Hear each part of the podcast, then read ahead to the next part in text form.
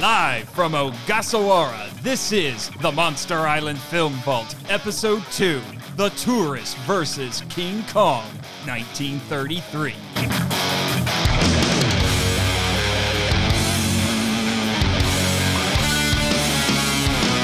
Hello, kaiju lovers, and welcome to the Monster Island Film Vault, a podcast seeking entertainment and enlightenment through tokusatsu. I am your host, the curator of this film vault, Nathan Marchand. But I am not alone. I am not only here with my intrepid producer, Jimmy from NASA, I am here to discuss one of the greatest movies ever made with some of my favorite people. No, Jimmy, you didn't watch it with us, so you're not one of my favorite people. How rude. We're still working out the kinks in the relationship here. I'm sorry. If, if, if you did you listen to the first episode, he's fact checking me and all that kind of stuff all the time. Well, hey, I, I have to f- uh, take care of my podcast partner in crime all the time. So, yeah, I, I understand Jimmy's uh, plight there. I don't know what he's talking about.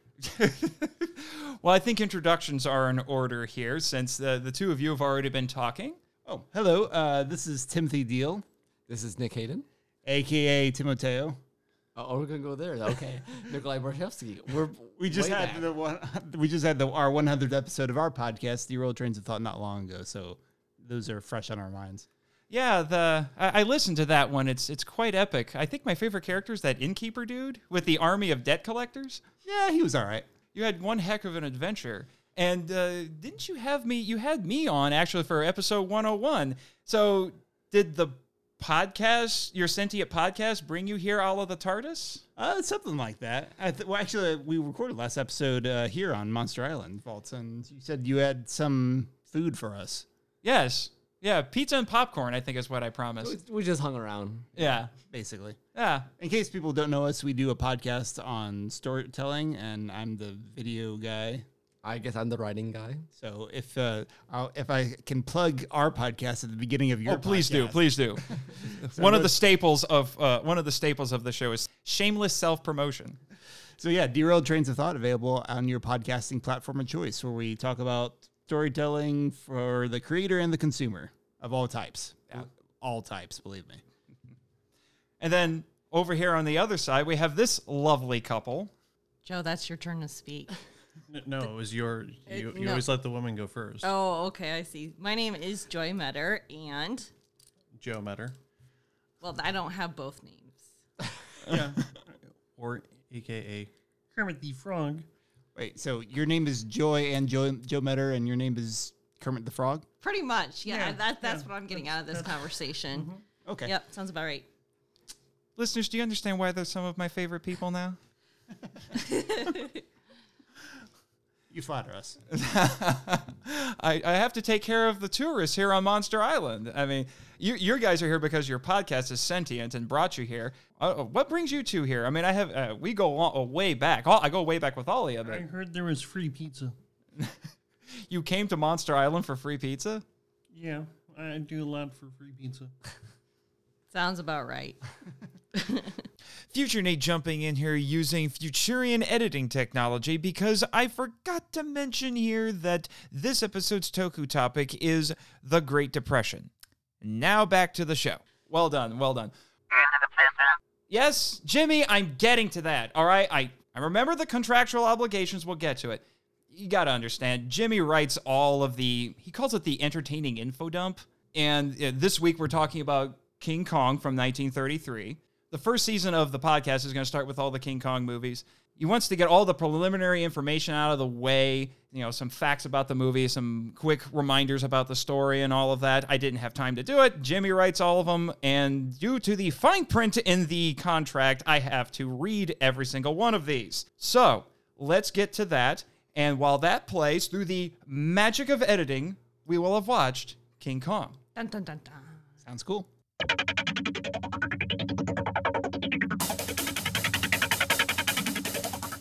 Kong is a fierce force of nature, a giant gorilla worshipped as a deity by natives of a remote island. However, he exhibits some anthropomorphisms like curiosity, rage, and grief. While he presumably ate the brides offered him by the natives, he is enamored with the blonde haired Anne Darrow, whom he protects or seeks as his prize throughout the film.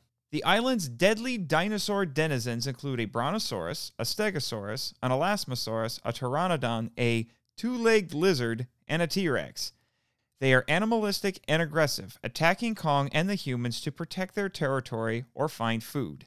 Carl Denham, a charismatic and daring movie director, leads an expedition to the island in order to film in a never before seen exotic location. But when he finds Kong, he seeks to capture the big ape and make a fortune showcasing him. The optimistic and charming out of work actress Anne Darrow is found by Denham and hired as the leading lady of his next film. Once abducted by Kong, her only goal is to escape him. Jack Driscoll, the rugged and heroic first mate of the SS Venture, is initially just doing his job, but then spends most of the film trying to rescue Anne, with whom he's fallen in love. The laid back but world weary Captain Engelhorn commands the SS Venture and serves as Denham's translator on the voyage. The human and monster plots are separate until the protagonists arrive on the island, at which point they are unified. From then on, all the characters' actions revolve around either rescuing Anne from Kong or capturing or killing him. While the dinosaurs pose threats to the characters, Kong is the central problem.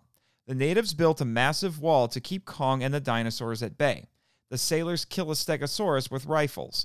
A T Rex and a pteranodon fight Kong to eat Anne, but he slays them.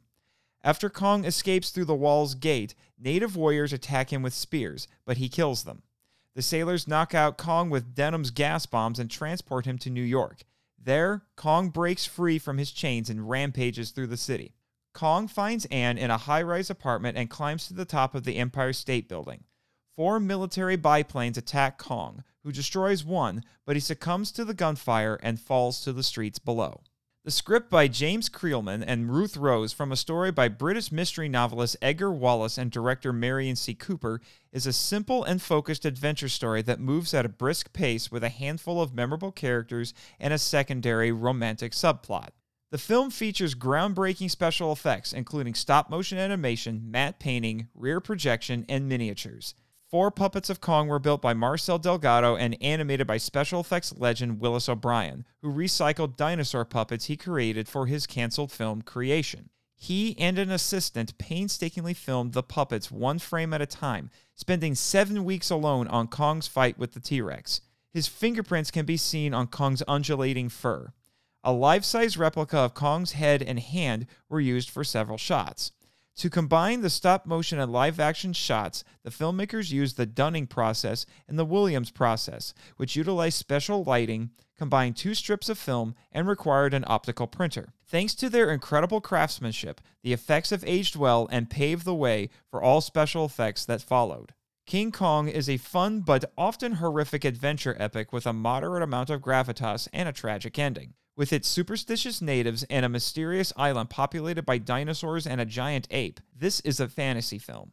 The film is revolutionary and unique, tapping into elements of the Beauty and the Beast fairy tale, ancient myths, and pulp fiction. Among its many firsts was the score by composer Max Steiner, who wrote the first feature length musical score for an American talkie picture that was also thematic and not just background music. The film introduced the world to Kong and changed cinema forever. It became one of the most influential films ever made, inspiring artists, directors, and actors, among others, for generations. It paved the way for Godzilla and the kaiju genre three decades later. Directors Merian C. Cooper and Ernest B. Schoedsack set out to make the greatest adventure film ever made with King Kong. It was created to entertain a Depression era general audience by plucking them out of their miserable lives and taking them on an escapist fantasy adventure. The film was a gigantic success when originally released March 2, 1933 in New York City and nationwide April 7th, grossing $1.86 million on a budget of $672,000 at a time when tickets cost 35 to 75 cents each. It was a blockbuster during each of its re releases in 1938, 1942, 1946, 1952, and 1956, bringing in a total gross of $5.3 million. It is beloved by critics, film historians, and moviegoers alike, and was selected by the American Film Institute as one of the 100 greatest films ever made. After the implementation of the Motion Picture Code, or Hays Code, some scenes were edited or excised from the film for its re releases. These included the Brontosaurus mauling a man, Kong undressing Anne, Kong biting and smashing natives and a reporter, and Kong dropping a woman he mistook for Anne from a skyscraper. The uncut version was lost for years until a 16mm print of the original was found in Philadelphia in 1969 and restored in 1970. In 2005, Warner Brothers made further restorations and added a four minute overture. Multiple forces are at play. Anne is a destitute actress at a women's shelter thanks to the Depression, which is why she accepts Denham's offer to be in his movie. Modernism collides with superstition when the protagonists encounter the Kong worshipping natives. There's also a culture clash since only Englehorn knows their language, and the natives attempt to trade six of their maidens for Anne, indicating women are seen as property. A bizarre love triangle forms as Kong and Driscoll compete for Anne's affections. Nature clashes with civilization as the sailors battle both dinosaurs and Kong to rescue Anne. This happens again, but in reverse when Kong is taken to New York and he lashes out at the urban environment. While Cooper insisted there was no subtext to this film, several themes are present and others can be read into it. Denham's ambition leads to the exploitation of the Venture crew, Anne, and Kong, which causes his downfall and the deaths of dozens of people. Love is shown to soften the most hard nosed of people when Driscoll falls for Anne. Racism is touched upon with the protagonist's attitude toward Chinese cook Charlie and the natives. Hints at slavery may be present in the imagery of Kong in chains. The film begins with the proverb, and lo, the beast looked upon the face of beauty, and it stayed its hand from killing. And from that day it was as one dead. This comes full circle at the end, implying that the mightiest beings can be undone by love. When Denham admonishes over Kong's corpse, it was beauty killed the beast. I have fulfilled my contractual obligations. On to our first Toku Talk.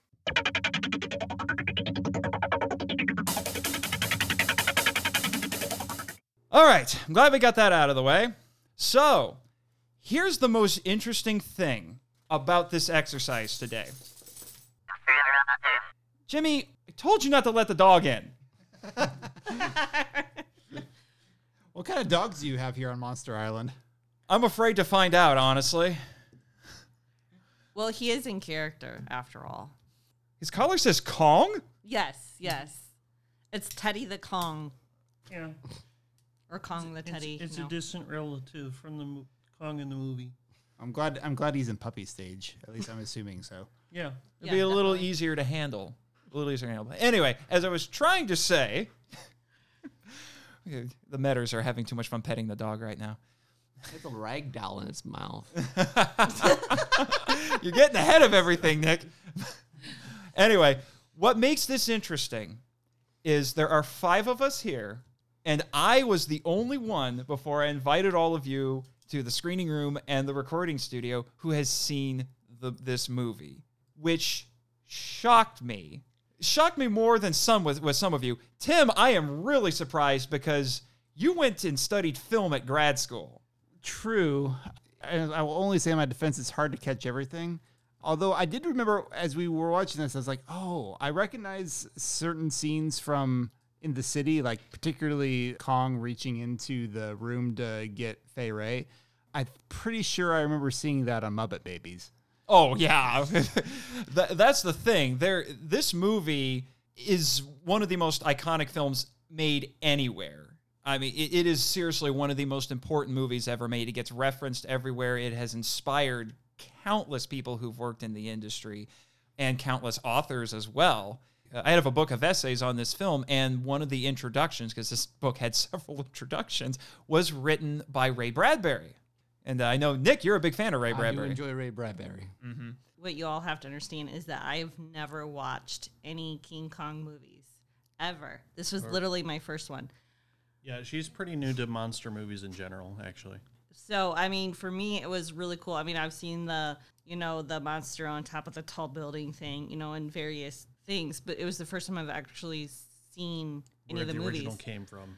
Yeah, you had an interesting story. Of the you were watching Ralph Breaks the Internet, the the sequel to Wreck It Ralph. Yes, and I caught it.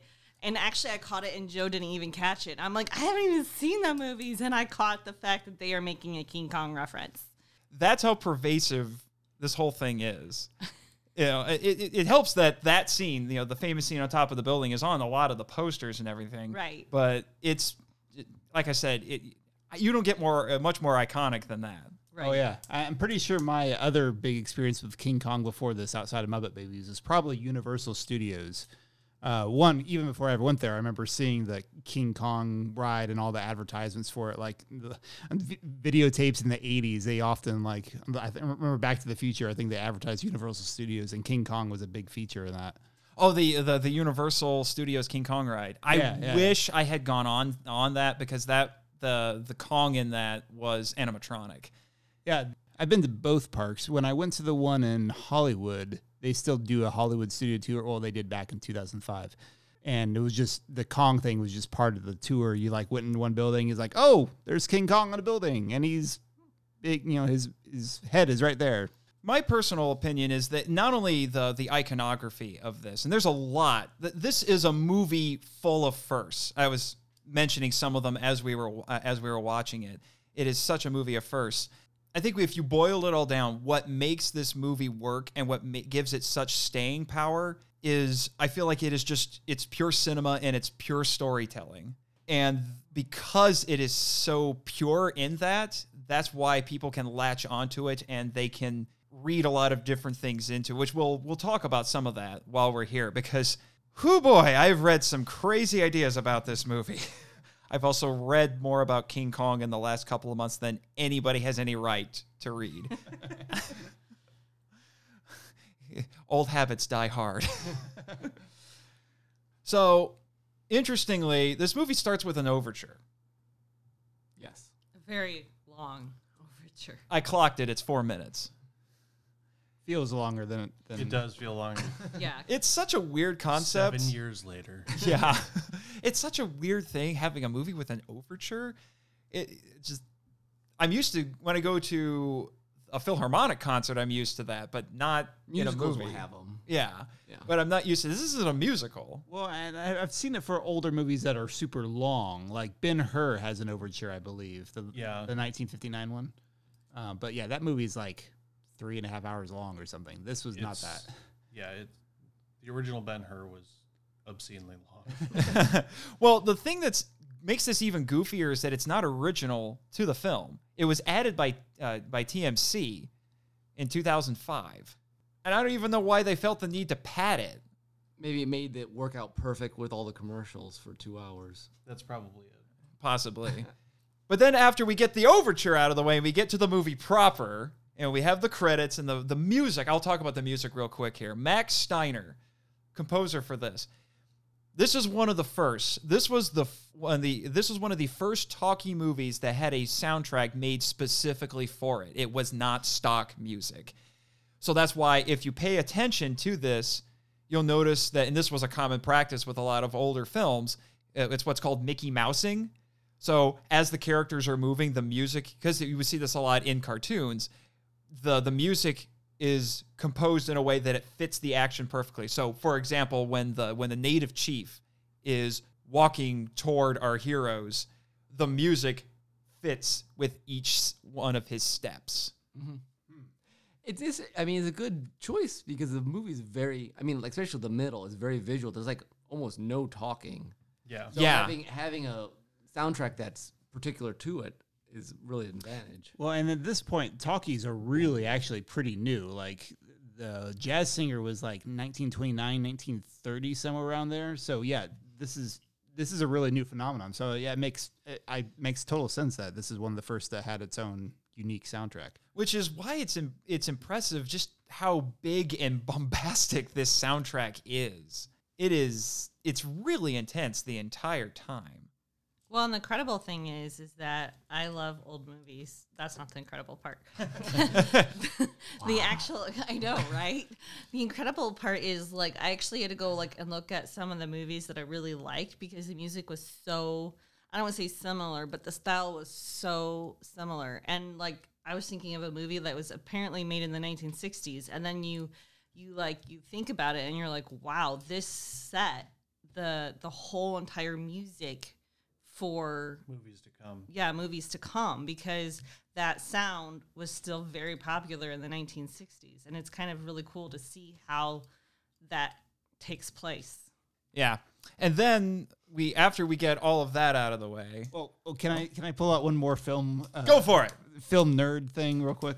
Uh, so from the opening, We approve of nerdiness on this podcast. no So one of the first things I noticed from the opening credits was uh, the name David O. Selznick, who was, in, and I know Selznick because I read a, had, had a whole film history class about the studio system, and he, he was a huge studio uh, producer in the old Hollywood system where the producers were really kind of in charge of what movies got made and what actors got put on those movies. And Selznick was a huge power player during that period. I mean, his most people consider his uh, biggest project was um, Gone with the Wind, um, which came after this, and then he was al- he also won an Academy Award for producing Rebecca, an Alfred Hitchcock movie. Um, so when I saw that, I was like, oh, I forgot this was a, a Selznick picture. Just it brought me back to old film history class. Okay, nerd rant done. then after the credits are out of the way, we get to the thematic statement of the film, the fake Arab proverb. I, that's not fake. I think it's found in the second opinions of the Quran. Opinion section. yeah, well, I'm unfortunately I do not. I, I'm I'm a terrible host. I don't have it written down exactly right here, but it goes something like. And uh, and Beast looked upon beauty and stayed his hand, and from then on he was as one dead. pretty close Yeah, Yeah. And uh, They're really pushing this theme of like women kill people. That's actually the I had forgotten until I rewatched this recently before tonight just how often the Beauty and the Beast parallels get brought up.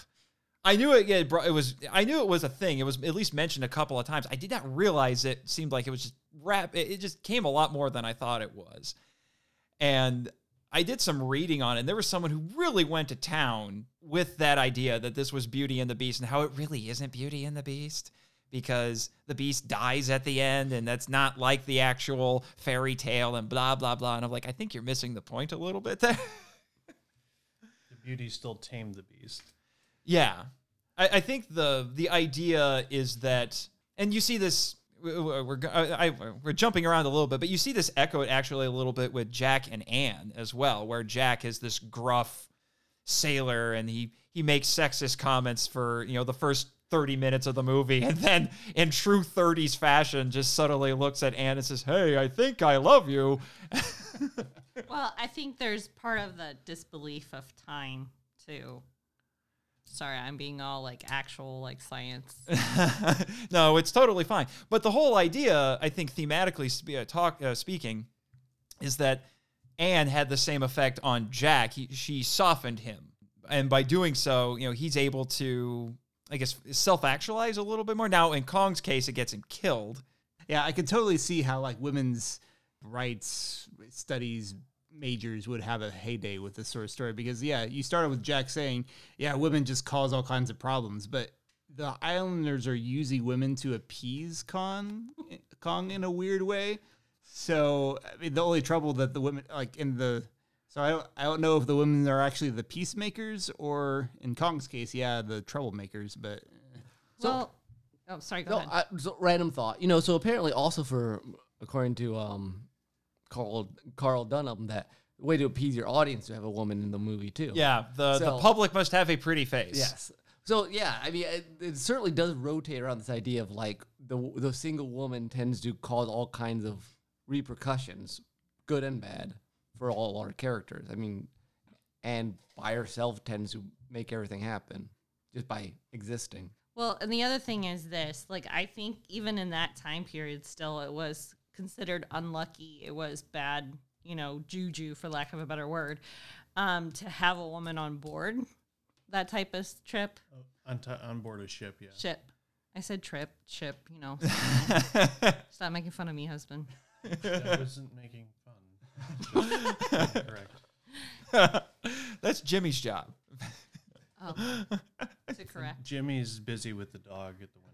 Yeah, he, he is unfortunately. So I guess I won't have to deal with his hounding. Pardon the pun. Wah, wah. At least for a few minutes. And and then the other aspect, I guess you could say, of the strange way women or interesting way women are protected or uh, portrayed in this movie, the fact that Carl Denham basically grooms and to come with them, like You you had some very interesting reactions to that like- scene. it was creepy. Like this, It was this- so creepy. the lines he were giving are the same sort of things a, a human trafficker would say.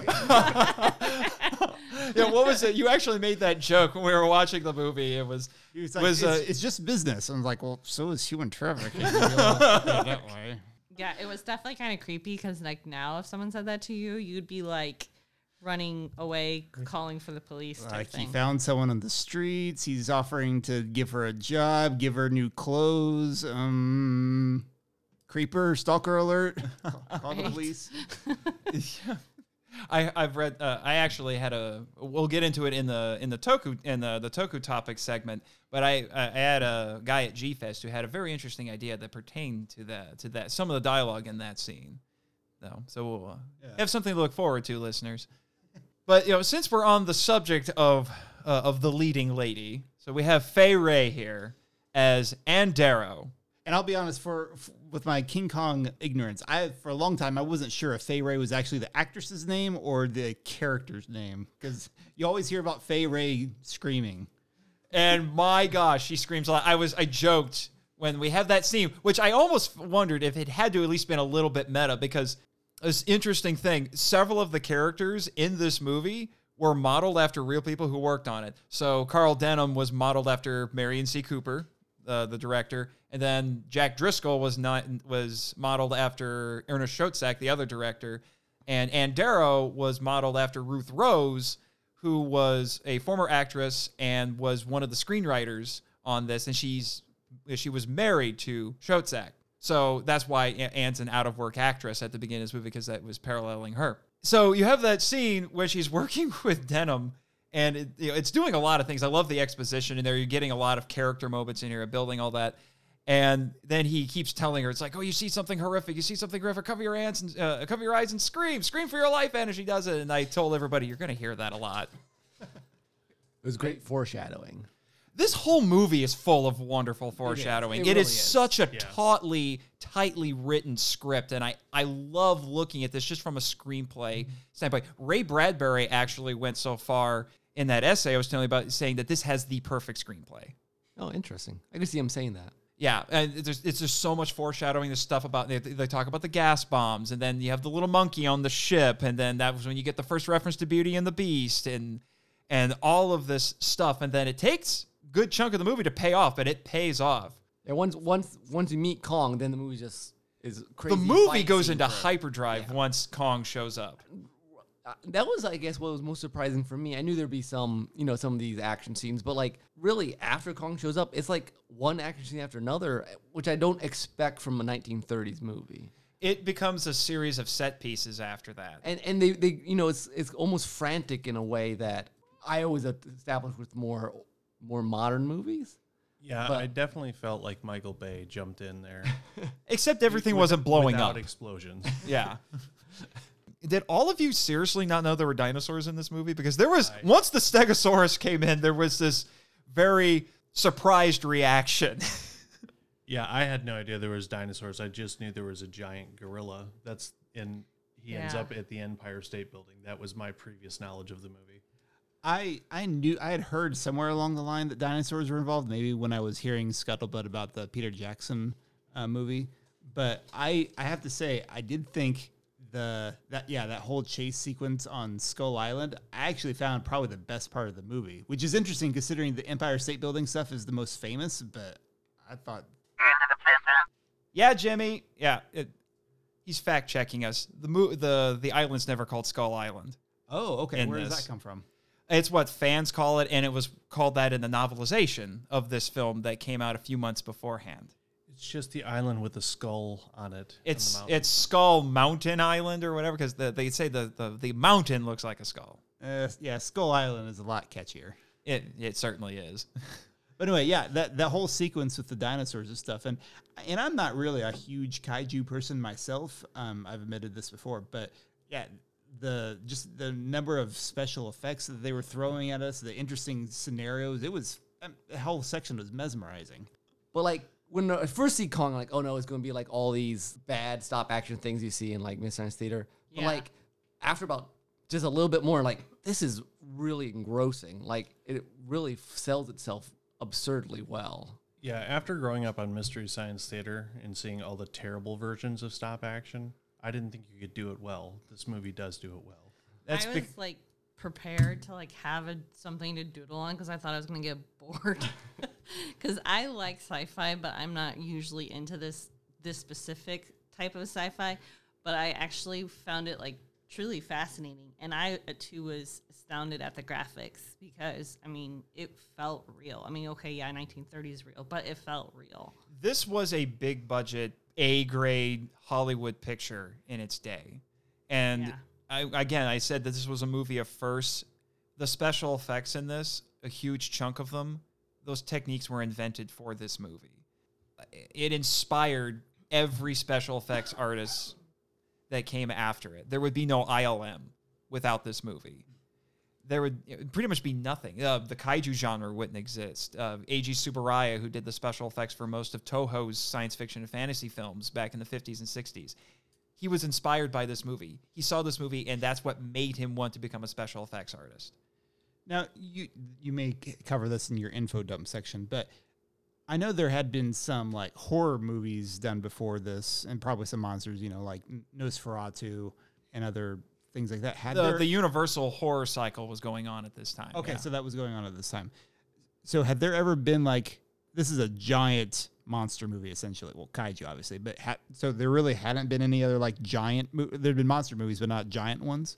The closest that I can think of offhand to this was the 1925 Lost World, which I have not seen yet. I know all all the kaiju fans are yelling at me through the microphone right now, probably, but I haven't seen that yet. And Willis O'Brien did work on that, and he did stop motion dinosaurs on it. And then he was working on another project called Creation that was similar in a lot of ways. Actually, very similar to this movie in a lot of ways. It would have involved an expedition to a mysterious island that's populated by dinosaurs, and then they have to get off the island, and there's dinosaurs chasing after them and killing them, and all of that. But it, That's, and that's based off. Is that based off the Conan Doyle book novel, The Lost World? I mean, yes, okay. and but the creation ended up going way over budget. It wasn't getting made, and then Merian C. Cooper shut it down, and he didn't like the story or anything, but he was so impressed with the special effects that he he told uh, Obi is what everybody called him. I'm working on a movie about a bi- about a giant gorilla. I think you can make this happen for me. So it's all connected. But since we're on the subject of the special effects, one of the things I pointed out in this was that wall. One of the one of the main uh, Yeah. pe- uh, sets in this movie with the natives. That was a 75 foot practical effect. I really enjoyed the practical effects of these old movies. They're, Yeah. they're you don't see them much anymore. No, you don't. But here's something interesting that I discovered about that wall. And this is actually this is a well documented fact. Uh, I'll ask Tim this because I think you might be the one who's most likely have seen this. Have you ever seen the most dangerous game? I don't think so. I'm surprised. I haven't seen it either yet, but a lot of the the jungle sets in this movie were recycled from the from Most Dangerous Game. Ernest Schoedsack directed that movie, and that's actually i i- that one uh, was a trendsetter as well because that one was about a big game hunter who hunts people. I've read the story, I've not seen the Yeah. movie. So the jungle sets came from that. But not only did the you know the, the jungle sets come from that, but the wall actually came from a Cecil B. DeMille movie. Okay. King of Kings. They repurposed it. It was they used materials from it to build uh, to build the wall. That was originally used for the the Roman council house. I think it was what it, from what I read was what it was called. And in that movie, that was where they had the the the curtain being torn in two when Jesus dies. Wow. Okay. And for this, they replaced the curtain with the doors and the bolts for where Anne and the sacrifices are supposed to be taken. Wow, they, they really did a great job of redressing it because it didn't really strike me as Roman in, in any way. Yeah, at all. Although, don't they? They make a comment about that. No, they said it was Egyptian. Egyptian. Excuse me. Did they say Egyptian? I heard like some, they thought some ancient race. Well, at some point they say- when they get closer and look at it, they said it looks Egyptian, Yeah. Ah, Okay. just like the statues on other islands. 'Cause Okay. Egyptians make all cool ancient stuff. Yeah, exactly. Ancient Egypt. They traveled the seven seas making cool things. Okay, I think that gate. I mean, every time I looked at that gate, all I could think of was "Welcome to Jurassic Park." You know, Yes. just like that. and, and I- again, references that con, you know, iconic reference. I'm not. I wouldn't be surprised if that was part of the inspiration of that. Oh, design of that door. yes. Yes. Why not giant monsters? I mean, uh, dinosaurs. it- it- you could even make the argument that this was, in some ways, kind of the very prototypical Jurassic Park. You know, the island with all the dinosaurs, Mm-hmm. and the the humans are trapped on the island. They're trying to get away, and the dinosaurs are Brutal hunting them down. everywhere, And yeah. And one rich idiot trying to make money off of them. True. That's true. All right, so we're on the subject of the special effects. I've got a few of my own, but what was your favorite special effects moment in this? And we'll see if there's uh, some overlap. the first one I, I remember, well, I don't, maybe not the first WoW one, but one that sticks in my mind was the tree sequence. Just because I thought that was just such a clever. I mean, there was a lot of mixing of special effects in terms of like, you know, on one side of the screen there's the stop motion, and then here's the, the live action humans. You know, they, they blended those things together several times. But but the tree sequence, you actually have Kong moving the tree that these people are on, and it looks you could you totally buy it. And I don't know, that was just when I saw that I was like, this is wild looking. How, how like that tree that the tree by itself it must be huge because there's a bunch of guys on it, and they they didn't look at least to me they didn't look like the guys were fake. You know, there's certain sequences where the people are you know flailing, and you know that's you know that a, a puppet or a sock, sock thing or a you know stop motion, but that the stuff the people in the tree did not at least not to me. I don't know. I don't know which is my favorite, but I think the first one I was really like, wow, was the the T Rex fight. Yes. just, just because it's it's brutal. Like it's mm-hmm. like, Oh, and it yeah. keeps going on, and I, I was not expecting that. And it was like, it was a cool fight. yes, Jimmy, there's some disagreement over whether or not it was a T Rex or an Allosaurus. I get it. And in the script, it's just called the meat eater. Whatever.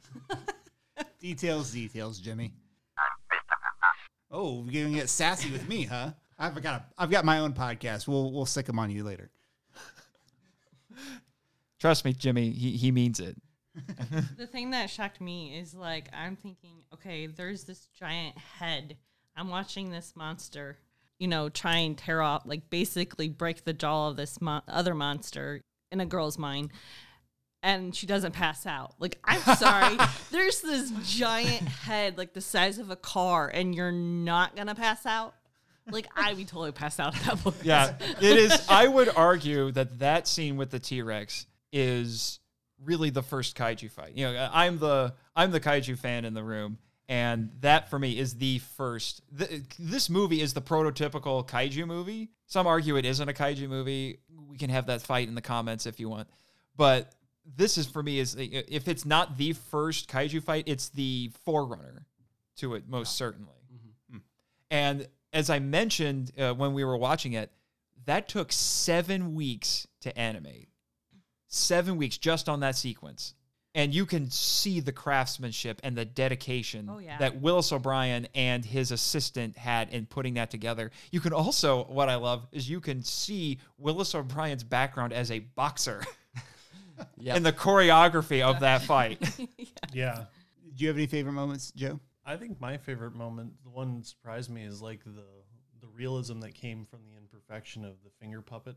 So when he was actually moving the puppet, his fingers would bump the edges of it, and because there was fur on the puppet, it like showed like the fur in the mm-hmm. wind when he's moving, when he's fighting off mm-hmm. all It's- these monsters to save the girl that he's falling for.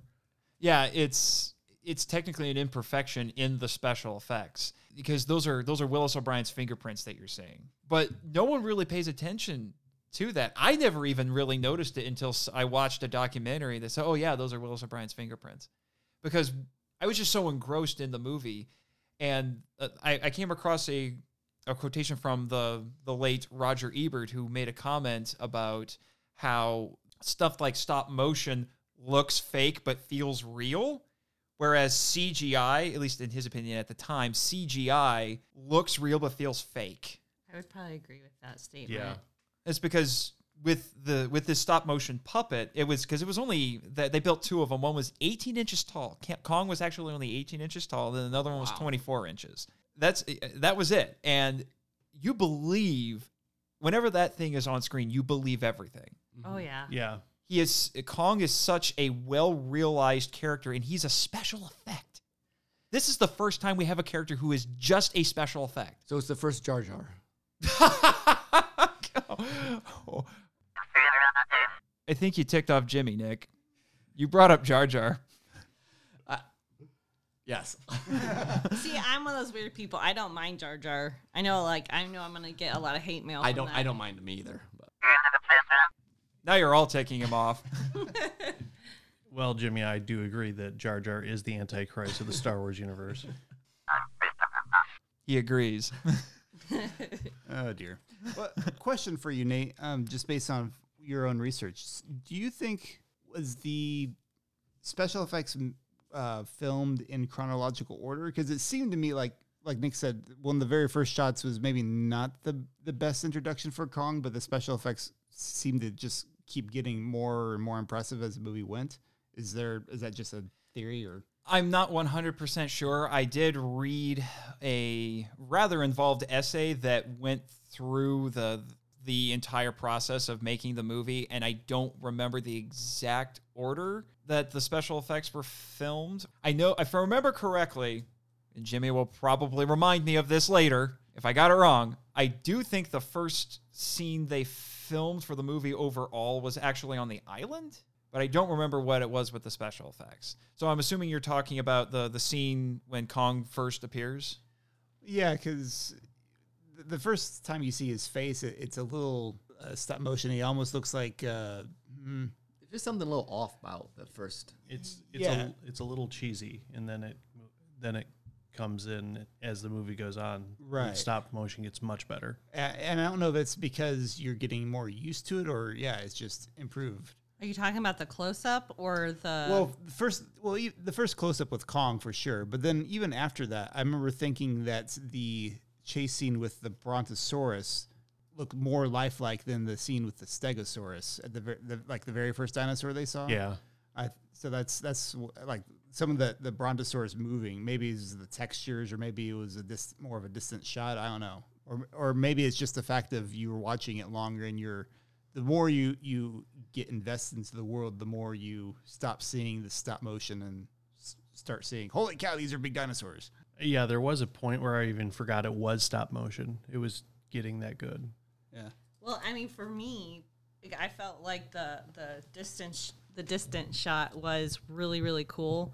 Like I was like, oh wow, it doesn't look stop motion. Um, when you got closer on his face, then I was like, okay, yeah, you can kind of see it more now. But still, it was so extraordinarily well done that like after I got over my initial, okay, it is what it is. I st- I was totally involved in the story. One of the and this I'm actually surprised no one brought this one up. It's not the most spectacular scene in the movie in terms of what's actually happening on screen, but from a technical standpoint it's insane. And that is Kong's cave. And that that looked like a beautiful matte painting. Oh, it wasn't just a matte painting, Tim. That scene had four special effects techniques being used in just that scene. We had a matte painting, we had the stop motion animation, we had I'm trying to remember. I was trying to figure out earlier, but the the, the they're overlaying shots in super superimposition. Yeah, Yeah, they had superimposition in there back projection. and back projection. So it- you had all of that in that one shot. It looked good. It was incredibly beautiful. I was like, I want to go there. I- Minus the dinosaurs, right? mi- yeah, minus the dinosaurs and all of that fun stuff. Actually, she's adventurous enough. She might try it with the dinosaur. I probably would. And As long face. as as long as you have the giant gorilla to keep you safe, right? Exactly. So funny thing, and you, you you blink, you miss it, and I missed it many times when I watched this movie until again someone pointed this out in a documentary. But right when the the the lizard that is not a snake though it behaves like a snake, shows up to try to get Anne and then fights Kong. If you look very carefully, Kong is actually bending over and picking up a flower because he's going to get the. It's a joke that Willis O'Brien put in there because he's supposed to be getting it for Anne, but then gets interrupted by the lizard. Okay, so I'm going to ask a question here that I thought during the movie. So if Kong is so infatuated with Anne, what did he do with the other girls that were given to Kong? There was an entire essay that tried to figure that out in that book I have. Which, by the way, all of the things that I used for research in this episode will be included in the show notes in case you want further reading. I was wondering the same thing. I'm like, what does he do with them? Like they're, I mean, they never really explain that. Like he doesn't really seem that interested in eating them. At least Right. not Anne, unless I don't know. She was just something new that he hadn't seen before. Well, which She they had blonde hair. Huh? Yeah, oh, yeah. They, they make a remark about that, you know, the because Carl Denham makes uh, comments like, "Oh, blondes are scarce around here." Yeah. Says he's used to the to the dark hair, dark skinned girl showing up, and now suddenly there's this blonde white woman. So even the natives are like, "Oh, he's gonna love this. It's different." But can he see color? I know. I'm you might all- be getting deeper than this movie needs to. and to be fair, the, the natives never reference sacrifice as a sacrifice. It's they call them the, Brides. The bride. the of- bride. So I, I don't know. Uh, Maybe they live a long life. Maybe maybe they get just hugged to death. That's actually what I was thinking. Maybe like, they only get eaten after seven days. after, after the honeymoon period. Basically, yeah. My the the prevailing theory that I have heard, the one that makes the most sense to me, at least in the readings, is that Kong most likely ate the other ones, but because Anne is so different, he's curious and a bit enamored with her. But there's a lot of essays that are trying to analyze exactly what Kong's motivations in this are. And oh my gosh, I read so many ridiculous things that related to that, which you know we'll talk about uh, talk a little bit about later. But so I would be of the opinion that because she is so different, he's taken with her, and it fits in. And this is the thing I, I read a I read a lot of essays that were trying to analyze Skull Island and Kong and all of these things from and the natives from a scientific standpoint, you know, anthrop- uh, using anthropology and ecology and all that, and they were pretty much coming out saying none of this makes any sense. And I think that's because you're missing the point. This is not realistic, it's mythic. That's what this is. This is a modern myth. It is not necessarily meant to make realistic scientific sense. Why would there be an island populated by dinosaurs with a giant gorilla on it? Why would the natives even stay? Well, my question was, how does anything behind that wall survive? Because every five seconds there's a something bigger, badder. Yeah. I mean, with There's always a bigger fish. exactly, well, true. Jimmy is not happy with these Phantom Menace references. Eh, tough. I think you're officially on his hit list. Hey, I, I'll be happy to debate the Star Wars prequels with him anytime. Well, you, you keep in mind, Jimmy is a survivor and a veteran of the infamous war in space. Though he still won't tell me how he did it, my current theory is that it was through the power of retcon. Powerful Quite, indeed. quite powerful. I see yours. Retcon is as big as mine. I don't know what to say to that.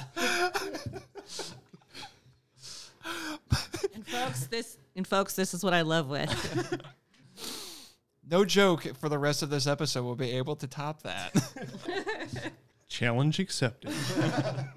and then finally, to kind of to backtrack a little bit to the special effects, my other in this one, because of the sheer iconicness of it, that's probably not a word, but I don't care. Climbing the Empire State Building and the the fight, if you want to call that, with the biplanes.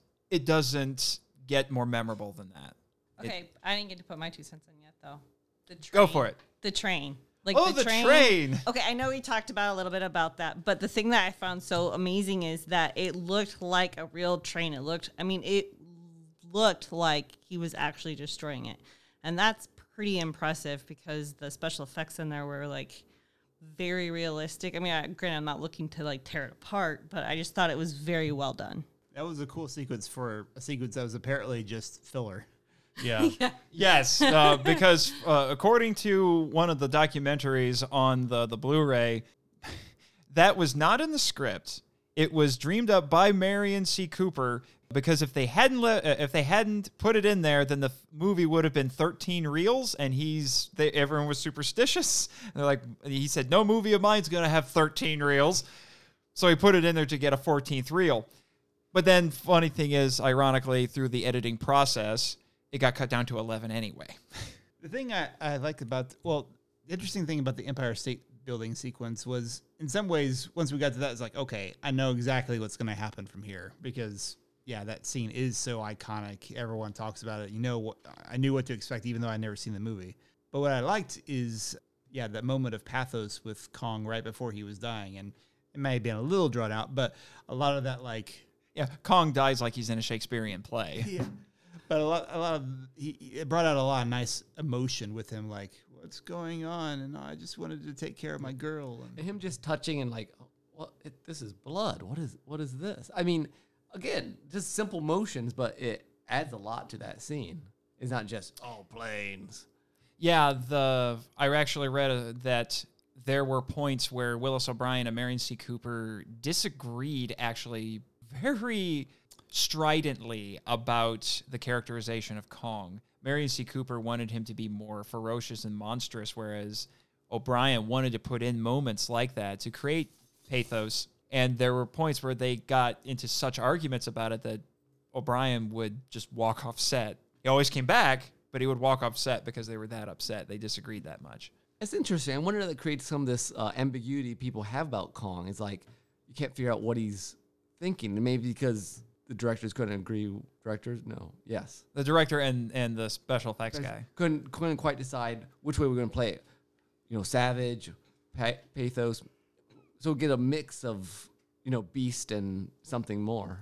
Well, and I mean, when they, okay, everyone knew the Flash is coming, he's going to freak out. But the thing that I found really interesting was he was like, you guys need to stop because he thinks you're attacking her. He was fine until he felt she was in danger. And that was like a really key turning point of, oh, okay, he's not this vicious animal that everyone seems to feel or think. He's not just the vicious animal that yeah, because he, he he definitely was uh, kind of vicious against that T Rex. Well, Well- he did eat a lot of people. I no, I, I think he heads. bit them. He did not eat them. He bit them. Yeah, he bit them, didn't like the taste, and threw them on the ground. he did sample a lot of people essentially. Let's see, and that's the thing that for me, and th- part of this comes from some uh, from some of the reading and the research that I've done. But I even I notice this as I'm watching the movie. There is a a very distinctly masculine energy that comes from Kong in that in that ferociousness, in that protectiveness that he has with Anne. She's terrified the entire time, and understandably so. But I don't think Kong intends any harm to her the entire time. He's fighting all these dinosaurs in large part because he's trying to keep her safe. Now, he's very possessive, obviously, but she is his prize and he will keep her safe. I also find that very ironic because up until the moment that Anne meets Kong, she has zero stranger danger. True. and then what what, what it becomes almost this kind of weird love triangle if you want to look at it this way once kong shows up so we have anne we have jack and then we have kong and both kong and jack are trying to protect her it's just that kong's protecting her from all the dinosaurs and jack is trying to save her from kong Yeah, and who does uh, Kong take Anne from when uh, at the in the city? Like Jack's right there with her. yep And aren't they in a bedroom? it's an apartment Yeah, yeah apartment. Yeah. right after he finds the wrong woman and then drops her to her death Yeah, what a jerk. Jerk move, Kong. That scene is horrific. I, when, if you stop and think about it, that is that is a terrifying thought. Well, that's when I'm really, really glad it's black and white and not made in today's standards. Funny thing, and this was this was brought up in Jimmy's entertaining info dump. That scene, along with all the other really violent scenes, except for the dinosaurs, weirdly enough, if I remember correctly, ended up getting censored in later re-releases of this movie because of the Hays Code. Oh. Oh. And those scenes were lost for decades until 1969 and someone found a print that was uncut. And then it was fully restored. Wow. Okay. You know, that crossed my mind because I was thinking about what I was trying to put my myself in the perspective of someone seeing this like at the time when it was released, and just it would, I imagine it being very overwhelming because Yeah. Like what el- what other movie li- was like this out there? There's certainly not many that were that violent. Yeah, that many people dying and, and, and kind of. I mean, you didn't see a lot of blood, but all the implications be pretty gruesome. Yeah, there's a, there's some people got their face stepped on, literally. Yeah. Yeah. Well, and you know, the dinosaurs are slaughtering people mm-hmm. left and right too. Although I will, I will give those sailors credit. They scored the first kill. They took that Stegosaurus out, and that Stegosaurus is gigantic. And I, they were mean. I mean, they shot at the thing a couple of times, and then they walk over. It's like, oh, it's still alive, and then they shoot it in the head, and it's just, dang. Yeah, I wonder if that makes us feel a little bit more comfortable with all the carnage later on. I don't know. That may be a more modern perspective, but some sometimes you get that like, oh, they they killed them. Well, they're fair game now. I don't know. I only have a handful of nitpicky dislikes on this movie because it's it's it's just that great. One of them is since we're talking about people getting killed, what was that dude thinking when he decided to climb the tree to get away from a brontosaurus? I will never understand that. Now, I think that gets referenced in, Jurassic Park later, but it wasn't scary at that point. But I'm like, dude, your solution to the problem is to get eye level with it? If, if it was a better hiding place, it would have made more sense. But yeah, Yeah, let's take the one log that's eye level and has zero cover. When there's a whole bunch of brush everywhere else around you. And then uh, another, uh, since I'm on the subject of my nitpicks, the other one, when they try to address this in here, but the when they're trying to figure, well, what do we do? Eh, He's at the top of the Empire State Building. Oh, I got an idea. How about airplanes? Well, shoot him. Uh, And I'm thinking, how do you know you won't hit Anne? Two, how do you know she won't fall down with the monkey? they're they're really really good shots. Okay. I, I hope so. This You know, was now they, before stormtroopers. Yes. Now they did try to address it by saying, "Well, we'll do it when he puts Anne down." I'll give him How credit did for they that. Know that he was gonna put her down. Sorry. So many holes in this uh, in this uh, in this plan. But again, like I said, it's not meant to be realistic. It's mythic. The- you know, this airplane scene actually gets foreshadowed with the pterodactyl. You know, the flying opponents. Except in this case, Kong is realizing that these things can bite him from hundred feet away. Which Joe called even before knowing that was gonna happen, which was pretty It was, it was great. The pterodactyl thing. Yeah, the Yeah. pterodactyl. yeah, I'm that like- was wonderful. I I was just riffing the movie like I normally do when I watch a movie for the first time, and uh, I was like, "Oh, I'm right on schedule to be taken by a pterodactyl." And literally 30 seconds later, the She did. pterodactyl showed It wasn't even 30 seconds. I thought what you were doing is you either knew what was coming or you saw the pterodactyl in the background. If you pay close attention, you'll see it flapping in the background because it's supposed to be, I guess, circling the mountain. I seriously thought you saw it in the background. No, there was definitely a pattern of dinosaurs attacking her and Kong defending her at that point. And I'm like, well, they're in the air. The next one's going to be a pterodactyl. Oh, but speaking of riffing, uh, uh, we've already talked about some of the jokes, but there are some things in here. Actually, I thought the the humor in this is actually pretty, there's a lot of good wit in this movie. I had forgotten about that actually, and uh, so I was enjoying that. But I did have a, a handful of things written down that I thought were kind of funny. Uh, I love one of the first lines because it's one of the, we hear we st- we're introduced before we even see any of the main characters, and someone's talking about Denham, and then we get a very quick, again, such a tightly written script. Uh, uh, we get a clear impression of the kind of man Carl Denham is because someone says he goes up to a lion and tells him to look pleasant. Or the, uh, the he got mad at the at a cameraman for uh, running away from a charging rhino. Yeah. He said, "I was right there with the rifle." He, he was uh, he was a very interesting character. Wouldn't you say, Nick? Uh, yeah, I enjoyed him very much. He was he might be my favorite character in this because spoiler warning audience tim will be coming back actually in our next film discussion episode I will. did, did my did I not get my return tickets from Monster Island? I better check my. sorry, Tim. We only had enough for one of us. What? Yeah, I had to go. I, I have a family, so oh, sorry.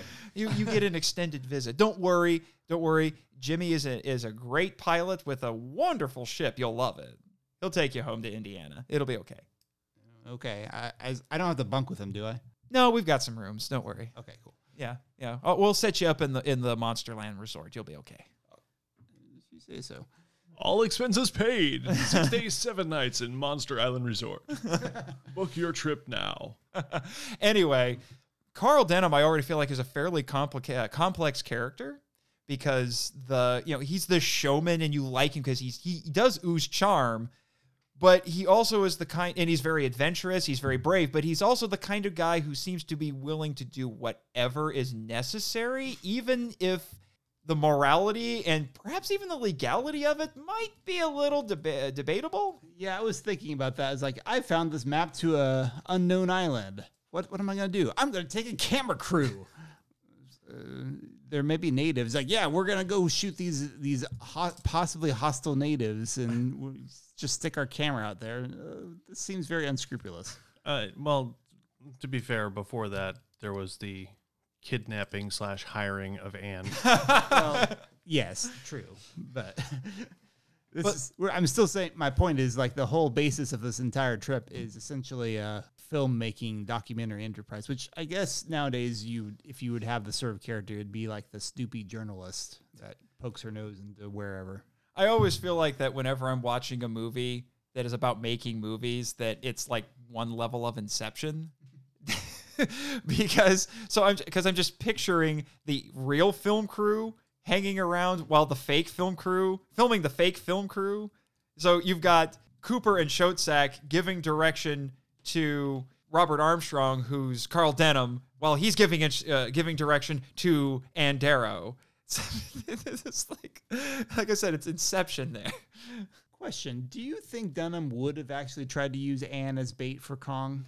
Yes. Yes. yeah, he more or less said he. I mean, he more or less said he was going to. He was hint, he was hinting that way. I, I wonder if the rest of the his people would have let him though. They may have, that may have been the, I the think- straw that. Uh, obviously, Jack would have. Yeah, I was gonna Yeah. say Jack would have something to say, but he kind of already had something to say that he's like, no, he can't. Yeah. Well, But I think they were all be like, um, no, because I'd rather not be eaten myself. Did Yeah. lose 12 crew members. Yeah. Although I swear it had to be more than that. But the reason I bring that up, Tim, is because Denham comes back in the sequel, Son of Kong, and the Robert Armstrong actually said he preferred that one to the original because the, he got to do more with the character. Okay. So you have something to, to look forward to. Interesting. I, I mean, he was a, a very interesting character, if kind of stupid. yes, let's bring Kong to to uh, downtown New York City. I can't imagine what could go wrong. We, we just had him like slaughter a whole bunch of people. I'm sure our chains will be good enough for this guy. But civilization will tame him. That's a huge theme in the movie, actually, is the you know nature uh, and civilization versus Even When you civilization. pass the wall, everything's just brutal and, yeah, you know, kill things. And then bookends are like, you know, more civilized in theory. Yeah, I mean, modern uh, technology supposedly subdued Kong, so of course that means they could You can always trust technology. But it's a weird aspect to like announce, yes, this guy was was wild and free and we enslaved him. Aren't we awesome? Progress. 1930s were a different time. you're, you're jumping ahead of me on this because I have some discussion questions along those lines. But no, uh, actually, funny thing, Cooper recruited Fay Wray into this movie by telling her that she was going to ha- uh, be working alongside the tallest, darkest leading man in Hollywood, and she thought he was talking about Clark Gable. Uh, nice. Ouch. So yeah, that's the Denham sort of. That is a Denham kind of method, isn't it? Another another thing I thought was really funny is after our very melodramatic 1930s confession of love, and the so Jack and Anne are just are just smooching like there's no tomorrow, and then Captain Englehorn says, you know, are you on deck? And then Jack pauses just long enough to say yes, and then goes right back. the thing of it is, and I, I mentioned this at the beginning, for me, this movie is pure cinema. It is pure storytelling. And because it is pure storytelling, in that it's just people just wa- having a great idea and telling a great story, and just it's just about the story. They're not trying to inject other things into it. And I think by doing that, it allows people to bring their own ideas to the story and There's plug those in. interpretation. Yeah, there's such uh, there's such great room for interpretation in this, which I think is part of the staying power of this film. The problem is that leads to some really crazy ideas about this movie, a lot of which I came across in my reading. And some of it is, uh, you hinted at it before, Tim, is the kind of some of the datedness of this movie. There are a lot of people who, in interpreting this movie, really genuinely believe, to put it bluntly, Kong's motivation is sexual in nature. One essay, actually, no, not just one, several essays I came across even tried to argue that this movie is a rape fantasy. And this doesn't surprise me. I mean, like scholars can make sex out of anything. I hope that came out right. Maybe it'd be better to say they read sex into anything. That's yeah, it's a better way to put it. Yes, thank you. Okay, so for me, I'm like, really? It's a movie about a monster. I think that us as society, we seem to like to make everything about sex, but it doesn't mean that everything's about sex. I- I think the more natural reading, just more of a curiosity. Uh, it's mine, and you know, almost like I mean, the way he treats, and sometimes almost like a like a kid with a doll, Yeah, and Yeah. that's a very different ver- a different type of affection. you can't have my doll. You can't have my my possession. My blankie. My blankie. well, the thing is, is that there are there are scenes in the movie that could potentially lend itself to that. All the Beauty and the Beast talk probably is part of it, and obviously Kong is enamored with you know the beautiful young woman who, by the way, Fay Wray is not blonde; she wore a wig. Interesting. No, I, I couldn't tell. Yeah, I, I'm astonished at how well she's actually dark haired. And they made her wear a wig so it would contrast with Kong.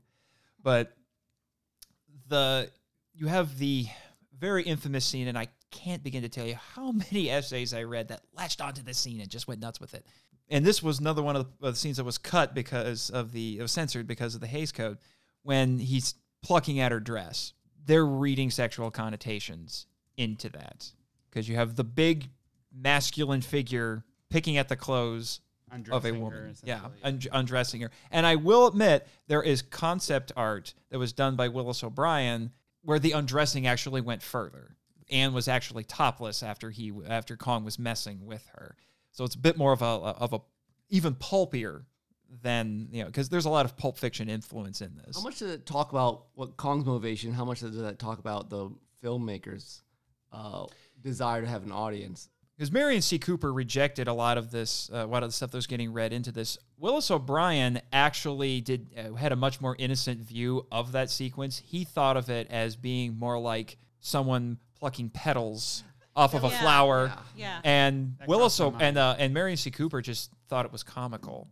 I think in their minds it was just Kong is curious and he doesn't know I think the exactly yeah what Anne is, and he's just what is this, and he's just picking I, at it. I think if you don't already have a per- particular point of view, that's the, one of the more natural readings. If you know anything just about kids or anyone who just gets enamored with something, who you know, Kong is not fully intelligent in like a human way. Yeah, I was gonna say anyone who's owned animals knows that they get interested in something. They may not know exactly what it is, but it can hold their attention for a long time, and that's what more. And the- tearing it apart, something they do. Yeah, and that's that's what I I saw the brides of Kong being is toys that he gets to pi break apart. Distractions, yeah. Well, and then that leads again into his intelligence level. Like, how intelligent is he? Um, I know we talked a little bit about the difference in, you know, that part, but I mean, a lot of that is his intelligence. I really felt like he wasn't quite sure what it was. Like, oh, what is this thing? with the whole Beauty and the Beast thing, it's almost like you know, in the original fairy tales, the, you know, the beauty makes the beast more human, and I think you could still play that level that Kong becomes a little less animalistic because of Yeah, um Ann Darrow, and I think that's as far as that metaphor n- needs to be taken in the in the case of this movie. I can tell you, and maybe these essayists are influenced more by the by the remakes that came after this. I can tell you that uh, the 1976 remake, which actually I think was I saw before I saw this, it annoyed me that I couldn't find this for the longest time. I was mildly obsessed actually with finding this, but you're talking to a guy who grew up without cable, so it's not like I had TMC and I could just wait for King Kong 1933 to come on. I ended up seeing the 76 remake first, and it felt there's a similar scene in that version, and it feels creepier mm. and more sexualized than it does in this. And I didn't like it back then because I thought this makes absolutely no sense. But I mean, it just goes to show the difference in time period. I mean, that's post sexual revolution, and where we had a lot of different misguided thoughts about sex, and people would start taking Freud way more seriously than they should have. Well, and then the the 2000 you haven't seen the the only one here who's seen the 2005 version, the Peter Jackson version is I've Nick. it, yeah. And they skirt it in that one by mm-hmm. making it more of a friendship. Oh, okay. I thought Yeah, maybe the because Anne one of the the big I, I'm going to save it for when I get to that episode. But one of the big differences is that Anne is terrified of Kong at first in the Peter Jackson version, but then develops a bond with him, and they feel like friends Yeah. at the end of it. So they get around it by doing that, and I think that was a wise move to make. when you said they skirted it, I thought you meant they gave her a skirt instead of a dress. Haha, haha, haha. You're welcome. Jimmy approves of the puns. Oh, thank you. Can I get a rim shot? Thank you. I'll be here all night. Well, actually, no, I won't. Because, well, maybe I will. Because I forgot I'm staying here on Monster Island. anyway, Details. One more discussion question that I want to throw at you. And again, in our discussion, we've touched on the subject a little bit already. Is Kong a tragic hero? I don't think he's a hero. I think he's tragic. yeah, that's just what I was about to say. he doesn't really ever do anything. I feel. Well, I mean, he protects Anne, but at the same time, she wouldn't have been in the danger if he didn't pick her up in the first place. I, I see what you mean there. And I bring this up because Alan Dean Foster wrote in an essay that he does think that Kong is a tragic hero, and he called it Darth Vader syndrome, where the audience is rooting for the villain or the anti hero. I don't remember ever rooting for Darth Vader. Apparently, some people do. Okay. Maybe at the redemption Splinter's part. Mind's Eye, though. So What? he's the guy who wrote Splinter's Mind's Eye. So yeah, who knows? uh, Maybe maybe at the redemption scene in Je- Return of the Jedi, you're sort of rooting for him. Okay. So- I guess so. But we're not talking about Darth Vader. We're talking about Kong. see, Kong's interesting because like he's a he's he's fun to watch, partly just because he moves so much action around. But I guess I never myself felt he's still more beast than I don't identify with him in the same way as a as the other human characters. I don't See- think he ever got to that level for me. See, Yeah, that's interesting. It's see, that's interesting that you bring that up because, an, but I read another one that said that one of the things that makes Kong, as well as the the Universal monsters, work as well as they do, is because there are intrinsically human things in them, and we as the audience latch onto them. And I, I think one of the quotations that I pulled out of that essay was is is something along the lines of "We are Kong, and Kong is us." We see some of ourselves in Kong, and we see some of Kong in ourselves. Everyone is Kong. No. it's like the it's like the end of Godzilla 2000. There's a little bit of Godzilla in all of us. No, I, again, I do think there is some some human do Kong, but it just I don't know. It's a weird uh, middle area for, for at least my interpretation. I don't know what you guys feel about Kong as a protagonist. Kong's not intelligent enough to be a protagonist in my mind. He's a beast protecting his property. It's it's his toy. Anne is his toy, and that's what he's protecting from the other monsters. Except I do think if Kong was simply a monster, I don't think this movie would be as beloved as it is. I think people see more human in him than there is. And I think that comes from the fact that he is an ape. So it's easier to I think it's easier to easier make to, the leap. anthropomorphize that. Well, the other thing is he does grow as a character. I mean, there is definitely character growth. However, I mean, normally a hero puts their life on the line out of selfless reasons, and I never really felt like maybe except for at the end that it was a, ever out of selfless. It was more selfish. Maybe that's the maybe that's the definition that he seems to just still. I mean, he does have humanist character characteristics, but it's like it seems like he's always just reacting out of instinct versus making choices. Yes. Yeah. I think where the the reading into this, you know, the the we are Kong Kong is us, that sort of a thing. I wonder if it plays into the fact that you could read this as unrequited love. Oh, you know, Kong is in love with Anne, but she's just screaming and terrified of him the entire time. Again, I, I think that depends entirely on how much you buy the whole love aspect of of Kong. I mean, the way the way we've been kind of reading it is is much more animalistic sort of intentions, and it, so if you're going at from that perspective, uh, I don't know that the unrequited love really makes sense. Okay, philosophical question. Do you think the more you're bought into evolutionary theory and the connection between apes and humans, the more you might feel Kong is Human? a character? Yeah. I don't know. I'm just throwing it out there. I think you can certainly do that. And like I, because like I said, it's easier to look at apes and anthropomorphize them mm-hmm. because they are so closely related to humans. I think that because I think the, the I know I can't remember the exact number, but I know the the percentage and the difference in DNA between like 97%. Yeah, Or 3% difference. yeah, it's not very much, which is why it is so easy for us as humans to identify with apes, and why you know apes show up in a lot of stories, and they show up in a lot of films in particular. Which happens in all kinds of stuff like Congo. You ever read that book? Or I don't know. Is there a movie on that? There's Yes, a there movie. is a movie. I don't think that's a great movie from front of memory, but the No. book, book was good. Is that a Michael Crichton thing? Yeah. yeah, So yeah, that, I guess that's my feeling that he's not quite. He doesn't quite have enough free will to call him a tragic hero. I think that's the the determining factor is there's no free will. There's reactions to situations. Behavioralism. I I already mentioned this is related to this discussion, but the I mentioned before about the the wall being recycled, repurposed from a Cecil B. DeMille movie about Jesus Christ. Interesting thing, and this doesn't get replicated in any of the remakes because in the script, Kong was supposed to be on display in a cage, but what do we have here? He's on a cross beam Yeah. and with his arms out and la- uh, with uh, shackles to the crossbeam, it looks like a crucifixion.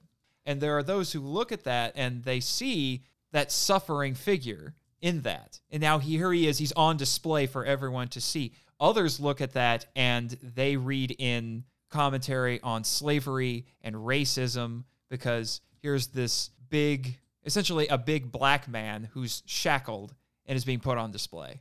I guess uh, to me that all seems reminiscent of you bring the views you want to the movie and then you lay it on Kong. We are, you know, as opposed to laying the movie.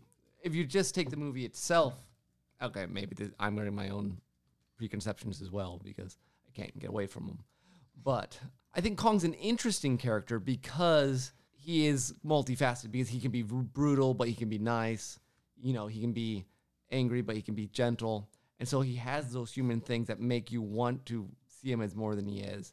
But I guess simultaneously, I don't, I don't know. To me, it seems like Kong becomes applicable to put things on versus him actually meaning those things. Yeah, I mean, like I said earlier, I, Carl Denham's speech about look at this big wild thing that we've enslaved basically and you know humbled and all this stuff, which I think is an interesting commentary on human society. But yeah, I think I think it could be just as dangerous to place lots of symbolism on Kong that frankly doesn't need to be there. Yeah, and there are those who will look at dialogue like that and they will interpret this film as something of a, a colonialist adventure story where the the white adventurers are going off into the wilderness and they are taming it and they are bringing things back hence the slavery parallels that some draw where they're going off to some foreign land and they're bringing something back and exploiting it Yeah. I, I can see that a little bit easier rather than it being like some sort of symbol of I don't know. It it it's more organic. Yeah, the, the slavery reference makes a lot more sense than uh, Gorilla Jesus.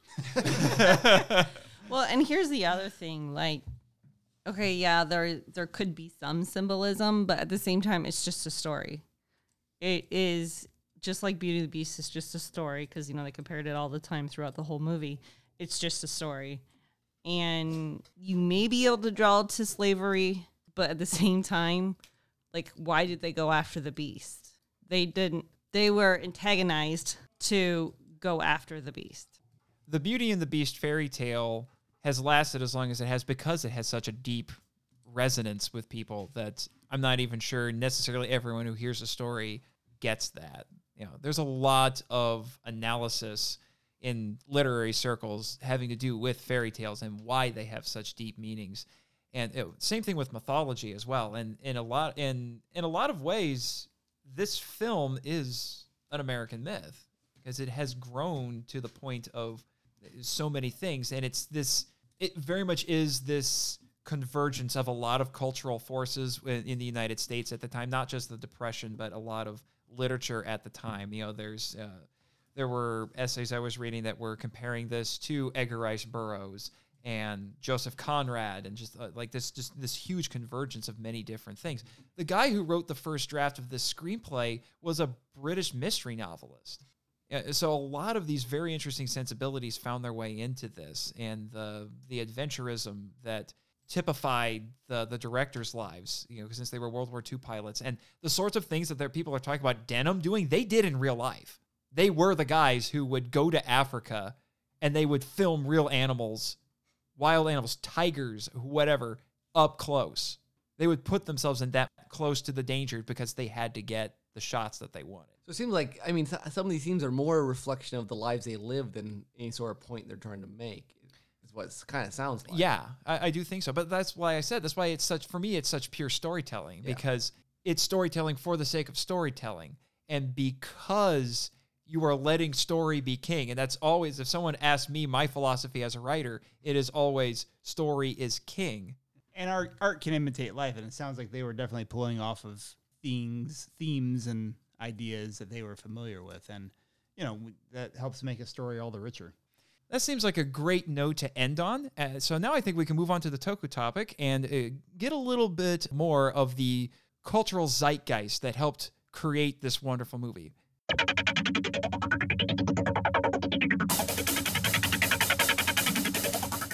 Here we are on to the first Toku topic of the Monster Island Film Vault. And in this one, I want to talk about the, the Great Depression.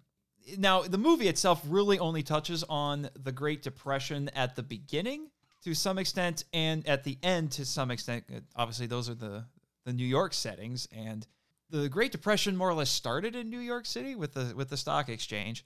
But for the most part, this movie is an escapist fantasy. It was meant to pluck the audience out of its misery for a hundred minutes and forget about all of that.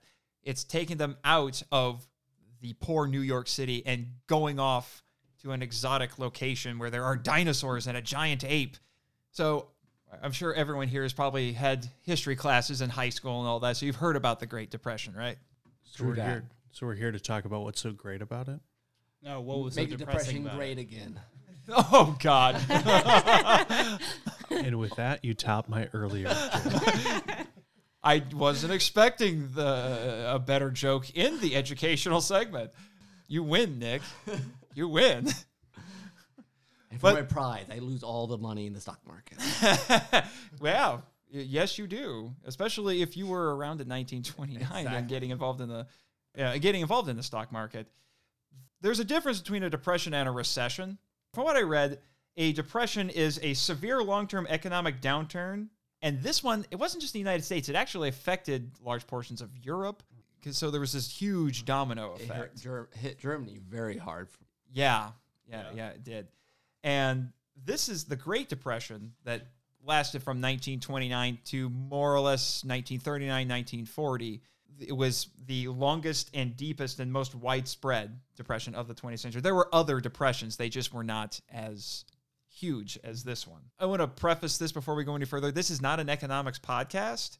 I'm mm-hmm. trying to give kind of a nice overview of this without getting too much into the weeds about it because there's a lot of information about the Great Depression out there and there's a lot of debatable issues related to the Great Depression.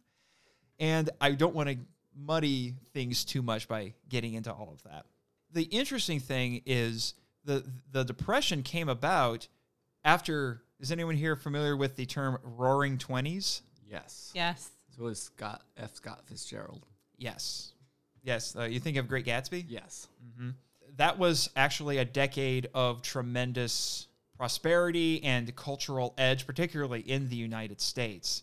So I find it interesting that you have that uh, right after World War One, the United States has this long period of prosperity, and then bam, all this happens. Yeah, actually, uh, before World War One, for getting into history, uh, the United States was more of like a regional power, and due to us staying out of that war for so long until the very end, and just pro- providing weapons and munitions to con- our allied countries, we end up coming out basically a superpower. Oh, really? Even at, at the end of World War One. Yeah, we ended up coming out at least an economic superpower, and at the end of World War II, we ended up becoming a military superpower as well. Yeah. It's interesting to look at the history of the United States in the in the 20th century because that was a huge turning point for the uh, for the U.S. Yeah, I knew we were a superpower by the end of World War II. I didn't think about it in terms of economics from World War One, which is interesting.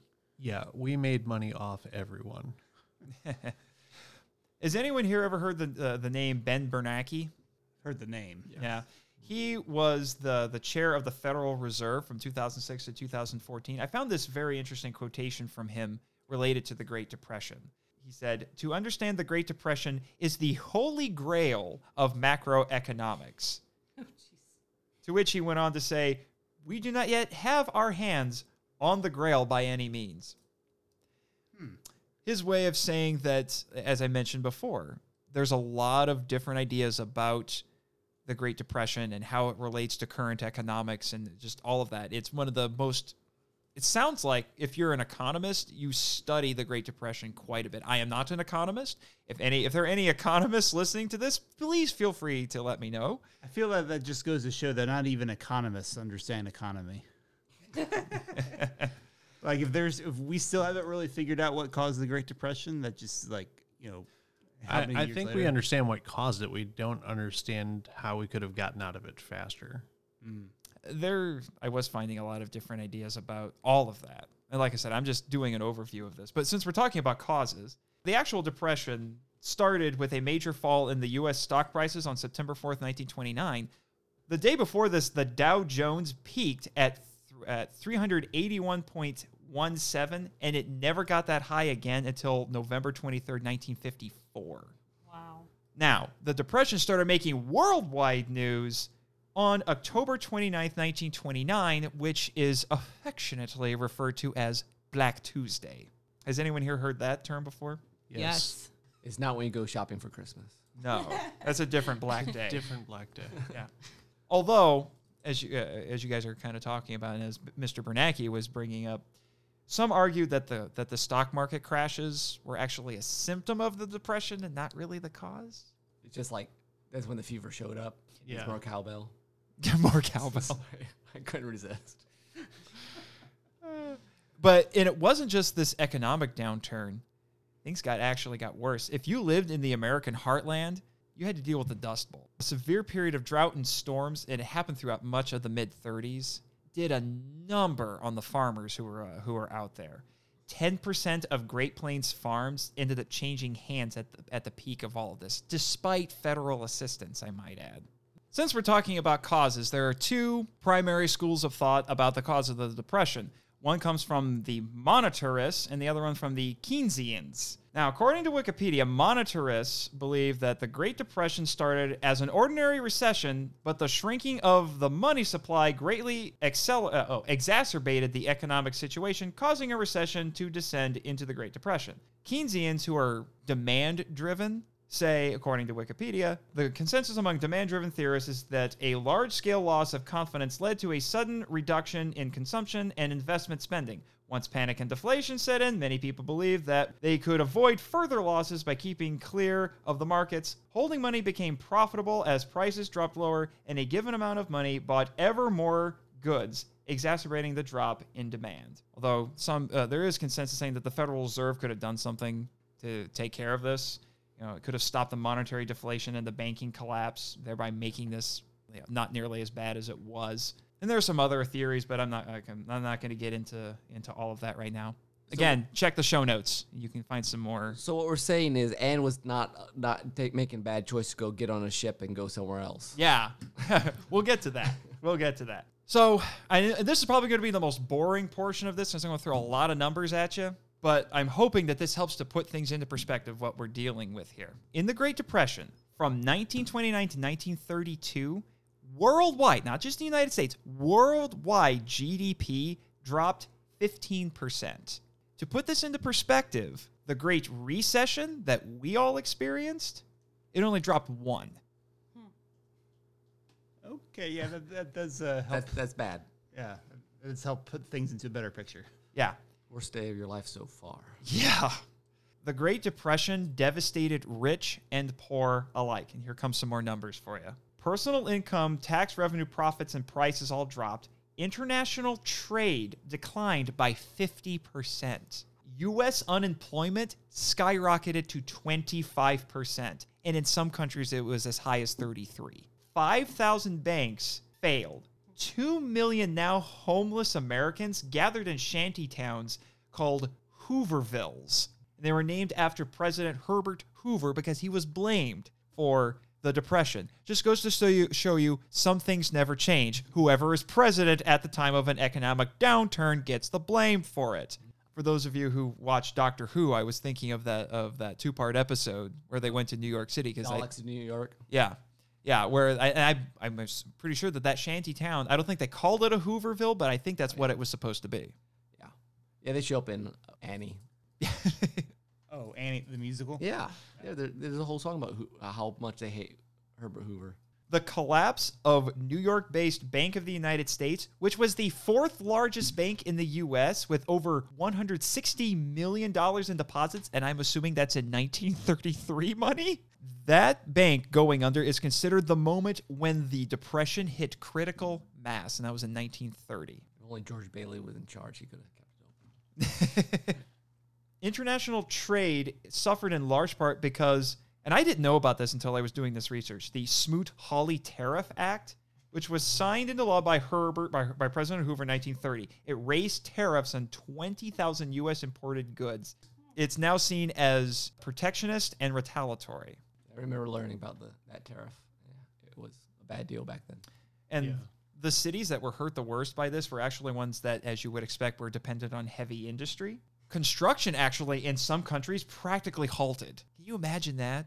Your entire nothing gets built for years in your own country. Now, obviously, that wasn't true in the United States. We were still building crazy towers and everything. In fact, you know, all of us here are from Indiana. I actually remember one time learning that the foundation of the Empire State Building was made from Indiana limestone. So, without Indiana, Kong wouldn't have his famous perch. Ta-da!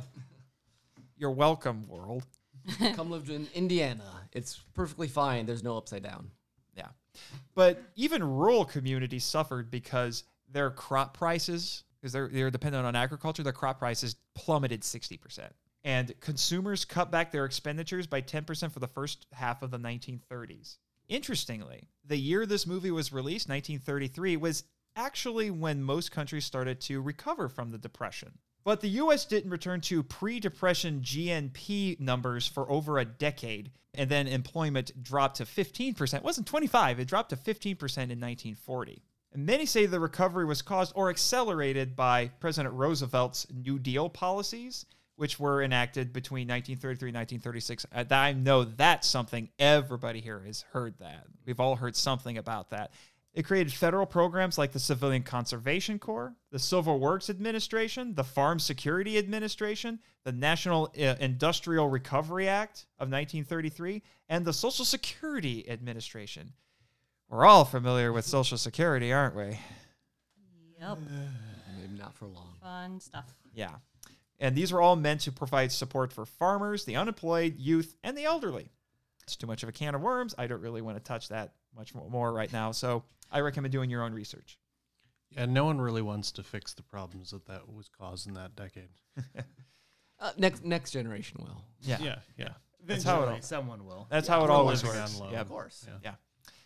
Some also say that the recovery was caused by, and this is a term actually I was not familiar with until now reflation, not inflation, reflation, which is the act of stimulating the economy by increasing the money supply or by reducing taxes, seeking to bring the economy, specifically price level, back to the long term trend, followed by a dip in, in the business cycle.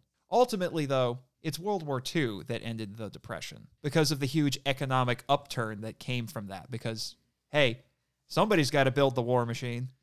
Unfortunately, war is usually good for business. Yeah. According to the Ferengi rules of acquisition, not only is war good for business, so is peace.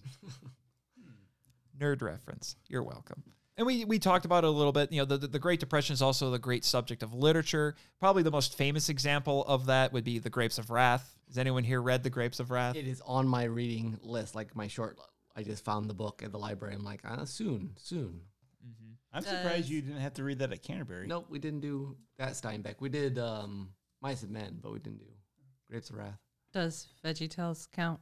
Yeah, the VeggieTales version is the only one that we've seen. Yeah. Uh, it was a different kind of wrath, is what they were talking about. Ah, I don't think Pa Grape counts. Yeah. yeah. I did find this interesting quotation from The Grapes of Wrath since, From VeggieTales?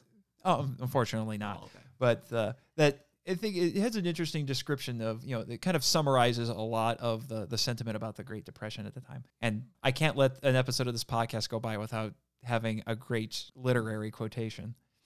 And the great owners who must lose their land in, in an upheaval, the great owners with access to history, with eyes to read history and to know the great fact. When property accumulates in too few hands, it is taken away. And that companion fact, when a majority of the people are hungry and cold, they will take by force what they need. And the little screaming fact that sounds through all history repression works only to strengthen and knit the repressed. I feel like we need a moment of silence for that to sink in. Feels like a very Russian thought. It does sound like a very Russian thought, doesn't it? But here's the interesting thing. I mentioned already that 1933, the, mo- the year this movie came out, was considered to be kind of the turning point when things started to get better. I found a timeline for the Great Depression, and I was shocked at the sheer amount of stuff related to it that happened in 1933. In fact, a huge portion of it occurred within the one month cycle that King Kong was being released.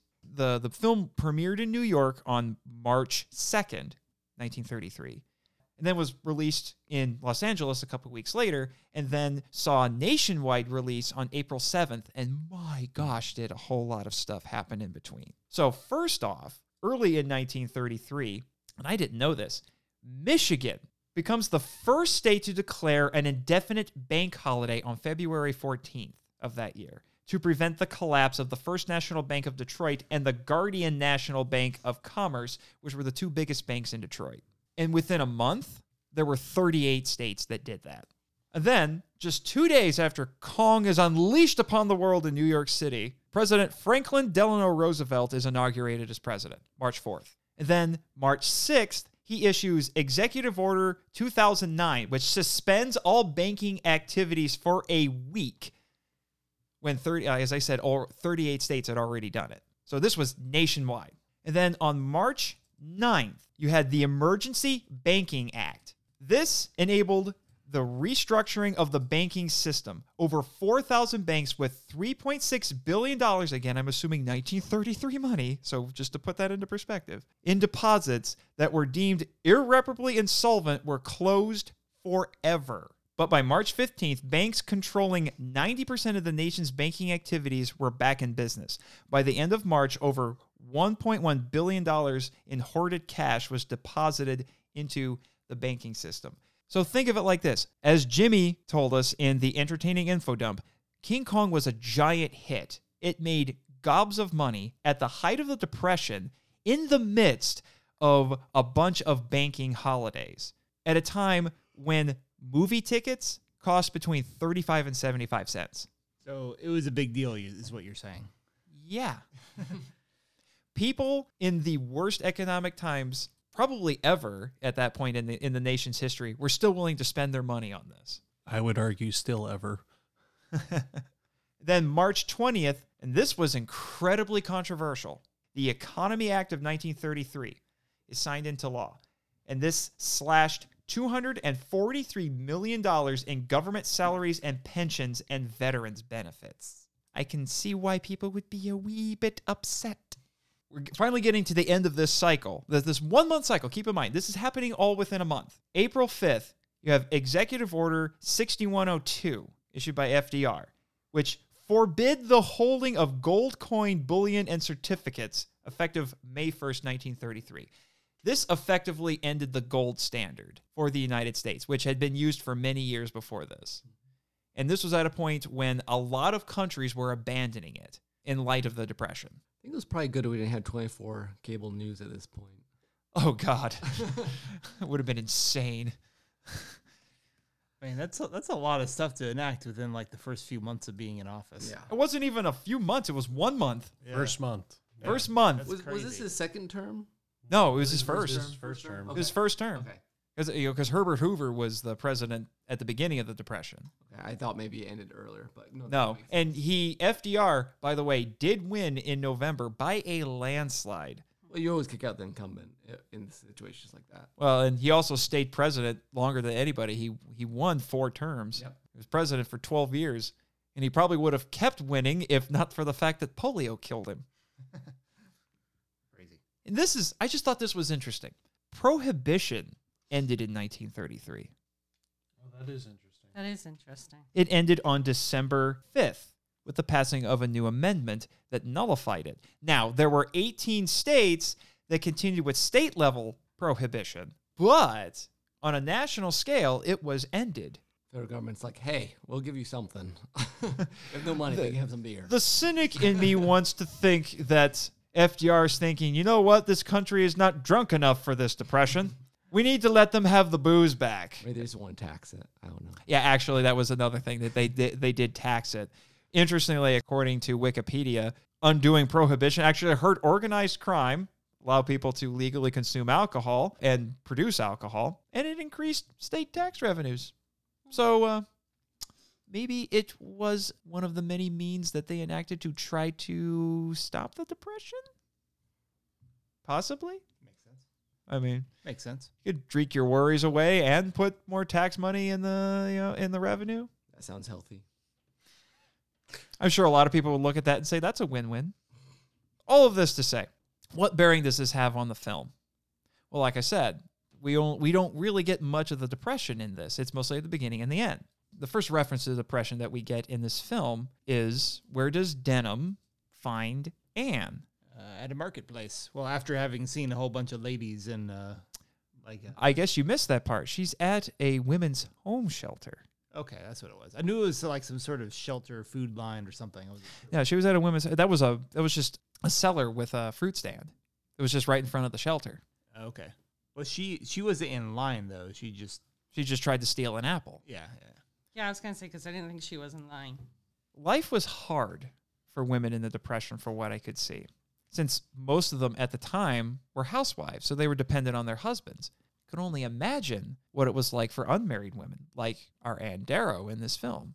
A few married women did try to join the, the labor force, mostly in white collar light manufacturing work, but there was demand to limit families to one job each. So a lot of times they would lose their jobs if their husbands worked. And rural women had to do things like learn how to tend gardens to have food or to have things to sell. So there's that. And Ann says that she worked as an extra. So she she ha- she is an actress. So she worked as an extra. And then when Denham asks her, "Well, what happened to you?" So, well, I guess bad luck. That's probably as close as a direct reference to the depression as we get in the entire movie. Bad luck. Great euphemism, isn't it? It's like nobody in this movie is even willing to talk about what's going on. And then this is interesting. And This is what I had mentioned before with the attendee I met at G Fest this year. And I'm sorry, dude, if I forgot your name. Please write in and tell me how terrible I am for forgetting your name. Denham assures Ann twice in their conversation, despite the slight creep factor in it, that Slight. that he's on the level and there won't be any funny business. This attendee suggested to me that this could be an oblique reference to prostitution. Oh yeah. I mean, like I said, creep factor all the way. And then I could tell that he was like, no, no, no, really, I'm not a, I'm not a, I'm not a pimp. Really, I really, I'm not. Well, and one, and not in those words, but along those lines. And I even thought that a line that Denham has in his first scene, where he makes this, where they're talking about, oh, you always go to dangerous places. Why do you want to take a woman to such dangerous places? And what does he say? Well, girls in New York City are in twice as much danger than they would be with me. And I, again, maybe I'm being tainted by this G Fest attendees' statement, but I kind of wonder if again we, we're getting this other kind of oblique reference, if not to prostitution, certainly to the depression and you know potential homelessness and things like that. Mm-hmm. I actually did, as gross as it might sound, I actually did do a little bit of research into what prostitution was like in the Depression because, not surprisingly, this was a field that still continued to thrive even in the economic downturn. This is going to be a happy subject, I can tell already. So, interestingly, girls could make $2 for 15 minutes of service. So, theoretically, they're getting $8 an hour. I went to a currency converter to find out how much that is. It's $157.89 in 2019 money. Let that sink in a little bit. I don't want to think about it too much. Yeah. Girls worked at what were called ringer houses, which were part of a chain with a central office that was controlled by a madam and oftentimes mobsters, that makes sense. which that started to happen in the 20s before then. Organized crime getting involved with prostitution. Do we, w- w- when did prohibition start? 1920, early 20s. Early twenties. Yeah. Okay. I I think I tend to think of like mobsters and gangsters, bootleggers being a Great Depression thing, but if prohibition ended in 1933, it means it was actually mostly during the Roaring Twenties. Then. Yeah, yes. Yeah. mostly in the Prohibition was very much a roaring 20s sort of a thing. Okay. So girls could typically have about fif- 10 to 15 clients a day. Uh, but here's the thing I know this sounds like a lot of money, but it got eaten up by a lot of different things. So, th- for example, $3 went to, reg- to, to regular medical tests. The madams who were running these ringer houses required the girls to get periodic medical tests to test for diseases, obviously. So, some of their money had to go to that every month. Then half of their earnings went to the madams for protection, since any girls who tried to do this independently without going through the madams and the and the ringer houses were much easier to get arrested. Many would also have day jobs as waitresses, usherettes, which I will admit is a word I did not know existed, and you guessed it, movie extras just like Ann. Young girls typically worked pri- the prime hours. I guess there's prime shifts for if you do this sort of work, which is at the time was 3 p.m. to 11 p.m. While they had the older girls, that was how the article I looked at put it, the older girls take the graveyard shift from 11 p.m. to 7 a.m. where they would have to deal with the drunks. I know, happy times, right? Moving on. Yeah, moving on. The prohibition was 1920. Oh, okay. So yeah, Uh, mostly, uh, uh, primarily a 20s thing for sure. Then. So now we skip ahead to the end, and we have all of the rich New York socialites showing up for Carl Denham's show. Which I would like to point out what I think is kind of funny about that is Carl Denham is premiering Kong on Broadway, and there is now a King Kong Broadway musical.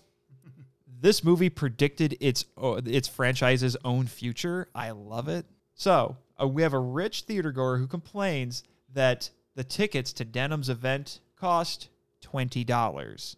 Now we look at that, we we don't even bat an eye. Oh, it costs twenty dollars to go do something? That's nothing. I think that's something. I mean, I don't want to go to a Yeah, movie that except- costs twenty dollars. Yeah, except Joe, in modern day money, twenty dollars is three hundred ninety four dollars and seventy two cents. Yeah, I don't need to see that on Broadway. Wait till it's off Broadway. I'll wait for it to show up on YouTube. And again, like I said, keep in mind the rich people are complaining about spending twenty dollars. It costs thirty five to seventy five cents to see a movie, so that's about six dollars and ninety one cents to about fourteen eighty. The other thing is, I was while you were talking, I was looking at some of the numbers. Um, average rent per month was twenty dollars. So literally, it was a month's rent to go to that event. Go to see the King Kong. Yeah, We got the show of a lifetime. Yeah. Well, and also what I find hilarious, twenty dollars a ticket, and he said the box office had ten grand. So take that three hundred and ninety four dollars. So we'll round up four hundred dollars, and then trying to crunch the numbers in my head. so, 200,000. yeah, two hundred thousand dollars. That's what he got. And so he's selling out Carl Denham's Giant Monster Show. Actually, I love that too. Carl Denham's Giant Monster. So if anyone has any doubts that King Kong is a kaiju, it says it right there. Giant Monster. His Giant Monster Show is selling out at the height of the Depression. And people don't even know what this thing is. They go, all the audience is like, "What are we exactly? Are we about to see?" And everyone's like, "I don't know," but Carl Denham said it's awesome. Yeah, one of them, the one of the Rachel Lees thought it was a movie, didn't realize it wasn't a movie. How am I gonna see it? And those of us who know what's about to happen is like, oh, you poor lady, you're about to be traumatized for life. right? And we don't get to Yeah. see what happens with all that money because there's probably all kinds of legal fees afterwards. Oh, and yeah. then, yeah. I'm surprised that that policeman at the end didn't try to arrest Carl Denham. Yeah, there's damage from the end to the Empire State No, but- Building and. But other Den- Denham things. would he he would countersue all the reporters for not listening to him, Uh, and he'd probably win because I don't know. Maybe not back at that time. No no because he I mean he's just good at the the finagling, finagling. Yeah. I don't know though. He would probably still have to pay for the damages. probably. I, I, I mean, mean- I imagine New York S- City would have some fines for you know, you just dropped a giant gorilla on our No. sidewalk. No, but see, Right? that's good for the that's good for all the workforce that they need jobs for. you know, the a broken And window theory. You know, They don't. They don't show it, but there's probably a crowd of people looking up at King Kong, and he just dropped on probably twenty to fifty of them. you don't know how much how many people you can feed off King Kong. That's also a true. So you you've just reduced population, you've increased the food supply, and you've created jobs. this is the new deal. I will say on the bright side, this is before the Sue Happy state. So on the bright side, he wouldn't have gotten sued for emotional Yeah, harm. there's no emotional damages back then. But yeah. So uh, maybe it, it, you know this may have been the start of uh, Denham Tower. oh, I just made everyone sad. There are reasons why I I I forgot to bring this up earlier. The reason I'm having all of you on, letting the listeners know, is because you are the the core group of guest hosts who are coming back, and there are reasons why. And this discussion is part of it because none of you have seen Son of Kong, and everything, well, most everything you just talked about gets brought up. I am not kidding I'm, the I'm movie. I'm about spoil. and This is a little bit of a spoiler, but it starts a month after this movie with Carl Denham being sued by everybody in New York for what just happened. That makes me very happy, actually. yeah, the realism coming into the second movie that that sounds great because there didn't seem to be a lot of realism on his part, at least acknowledging it going in. hey, I just lost twelve men. Hey, we're gonna capture him, and you, you're the bait. and, and then, Uh, when- and, and then got out of remember what he, remember life, he was making promises too. He's like, you know, I'm gonna share all this money with you boys. You'll be millionaires. We'll all be millionaires. Well, hundred So- thousandaires. It- it- it's close enough by you know 1933 standards. Actually, had it gone more than one night, they probably would have all been. millionaires. Yeah, that's that's the thing. So I guess one thing that we could pull out of this is maybe maybe that depression era mentality was part of Denham's motivation for going to the extreme lengths that he was going. It wasn't just the adventurism. He wants to make money. He wants to make money at the height of the depression. Yeah. One more question about Carl Denham. Did he later go on to, to design his own brand of jeans? I have often wondered that, Tim. You really want to get into the running for best joke of the podcast, don't you? Why not? I, okay, Jimmy. or maybe some stylish jackets. yes, yes. Carl Denham's sta- uh, Kong jackets fit for, fit for a king. I- okay, okay. Okay, wait, wait. Does that mean like somewhere down the line, the the director or writer who made Grease is also related? Because I mean, all I can think of when you're talking about denim and everything is Grease for some reason. I totally know that's off topic. Okay, Jimmy, what do you think of all of this? Actually, I can't believe it, but I think he agrees with you. Oh, excellent. I'm a little surprised. Why aren't you this nice to me? Oh, shut up. You and I are going to have a talk after we're done. Because he's just enamored by my beauty. I mean, the uh, opinions expressed by this podcast are not necessarily held by the podcast owner or the individuals in the podcast. Or Jimmy. Or Jimmy. Yeah, we can't Es- forget Jimmy. Especially Jimmy. yeah, yeah. Uh, These are just derailed trains of thought. Imagine that. yes, he's he's glad for your disclaimer. Okay. I mean, I just figure we should state that. you know. And he's flattered by the fact that y- you think he's enamored with you, but he doesn't chase after married women. I'm sorry. well, that would probably be a good thing. Actually, I think it's a very good thing. I think Joe would approve of that. Yeah. That's all I get. Okay, enough mucking around, everyone. All right, I'm going to get this discussion back on track now since Nick and Tim are so fond of derailing things. Ah, we're, we're, we're more fun than the barrel of monkeys. yeah, exactly. And if we don't derail, we, we hijack. So Oh, shameless self-promotion and puns. It never it doesn't get any better. It doesn't get any better.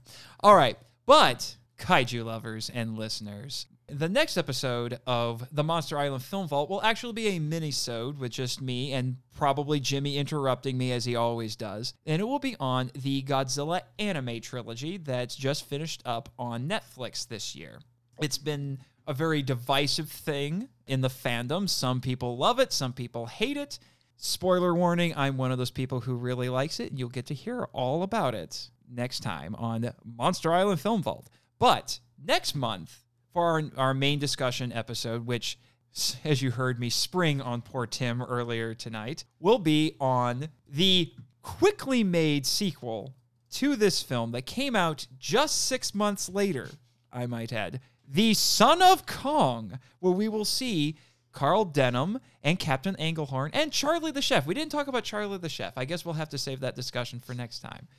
I forgot about him, honestly. Yeah, Charlie the cook, Charlie the Chinese cook. We should have talked a little bit more about Charlie the Chinese cook. He was one of my favorite side characters. Yeah, and because a lot of people think he's that his presentation is racist, but you know we'll save that for the for the next episode. Not, not for the time, I don't think. Yeah. So we'll be bringing you'll be coming back for that to discuss it, and you know, I mean, but apparently you've already seen part of it because you predicted all the lawsuits and everything. So And you know, I just realized my ticket to Monster Island is actually a season pass, so that actually explains. it. oh yeah, that makes I sense. forgot I got you that good of a ticket. Actually, didn't I get all of you season passes? Because all of you are coming back in at one point or another. oh yeah, I guess I guess mine is. Yeah, that'll be fun. That's convenient. Yeah, thanks, Jimmy. That I appreciate that. Yeah, he, he made sure to get that for all of you guys. Oh, thanks. It includes actually some free rides with with the crazy ships that he's got stashed around Uh, here. I, I think I'm okay without the rides. I'm pretty adventurous, but you know, I just don't know Jimmy. I thought you meant rides in the monsters, and I was gonna take a hard pass on that for a second. Thankfully, thankfully, we've weeded that out of Kong. You know, he's been on the island long enough, you know, and had to deal with much larger you know, monsters around here. You know, including his old frenemy Godzilla. I mean, the, the big reason I'm starting with his filmography is because they got a rematch coming up next year. I'm hoping it's going to be epic. You promised me it's going to be epic, Mr. Kong. Plus, there was all those divorces that he had to initiate with all those brides. There's a lot of pent up rage there, I'm sure. Yeah. I'm sure. Well, he uses that towards the the dinosaurs in this film. All right. So, in light of that, you've got a lot to look forward to, and I'm looking forward to to talking about the anime trilogy and with discussing all of this even more with you, Tim. awesome. All right. Thank you very much for joining us, listeners. I'll see you next time. Cue credits. Bye. Bye. Bye. Goodbye. Thank you for listening to the Monster Island Film Vault, a podcast produced and hosted by Nathan Marchand.